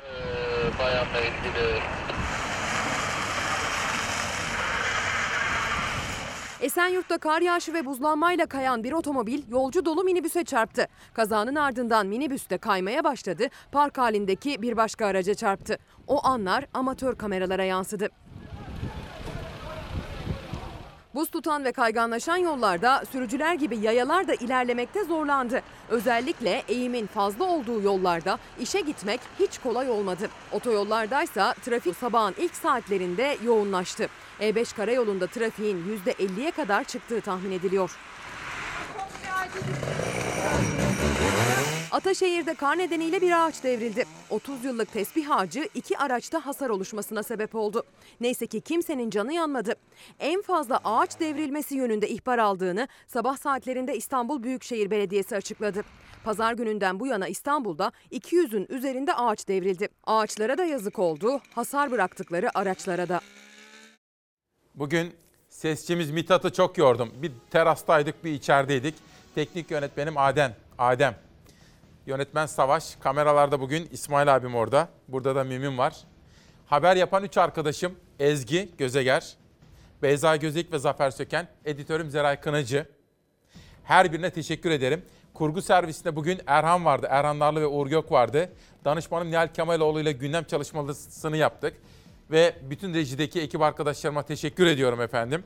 Bunun dışında Türkiye'nin en iyi, istisnasız ve tartışmasız en iyi haber merkezine Fox'a, Türkiye'nin istisnasız en iyi Ankara Haber Bürosu'na, bizim Ankara Haber Büromuza da şahsım adına, Çalar adına ne kadar teşekkür etsem azdır.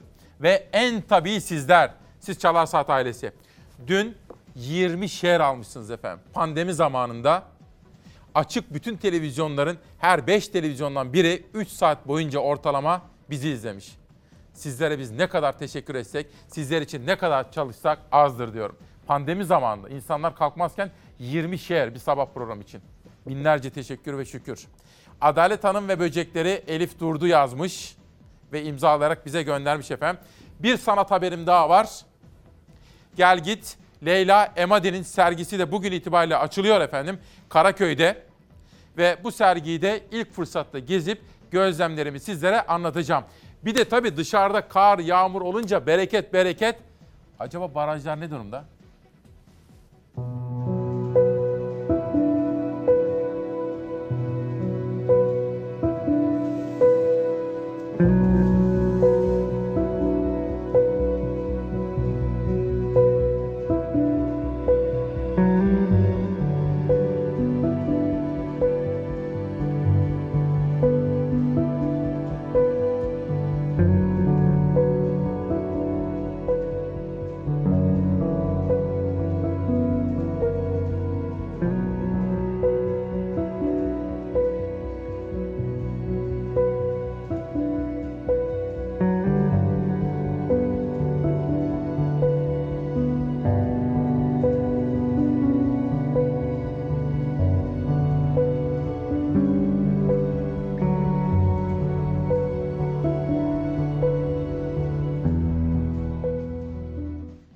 Sorular sorular dedik. Yarına sözlerimiz var. Akademik Dünya'ya ilişkin Çalarsat gazetesi.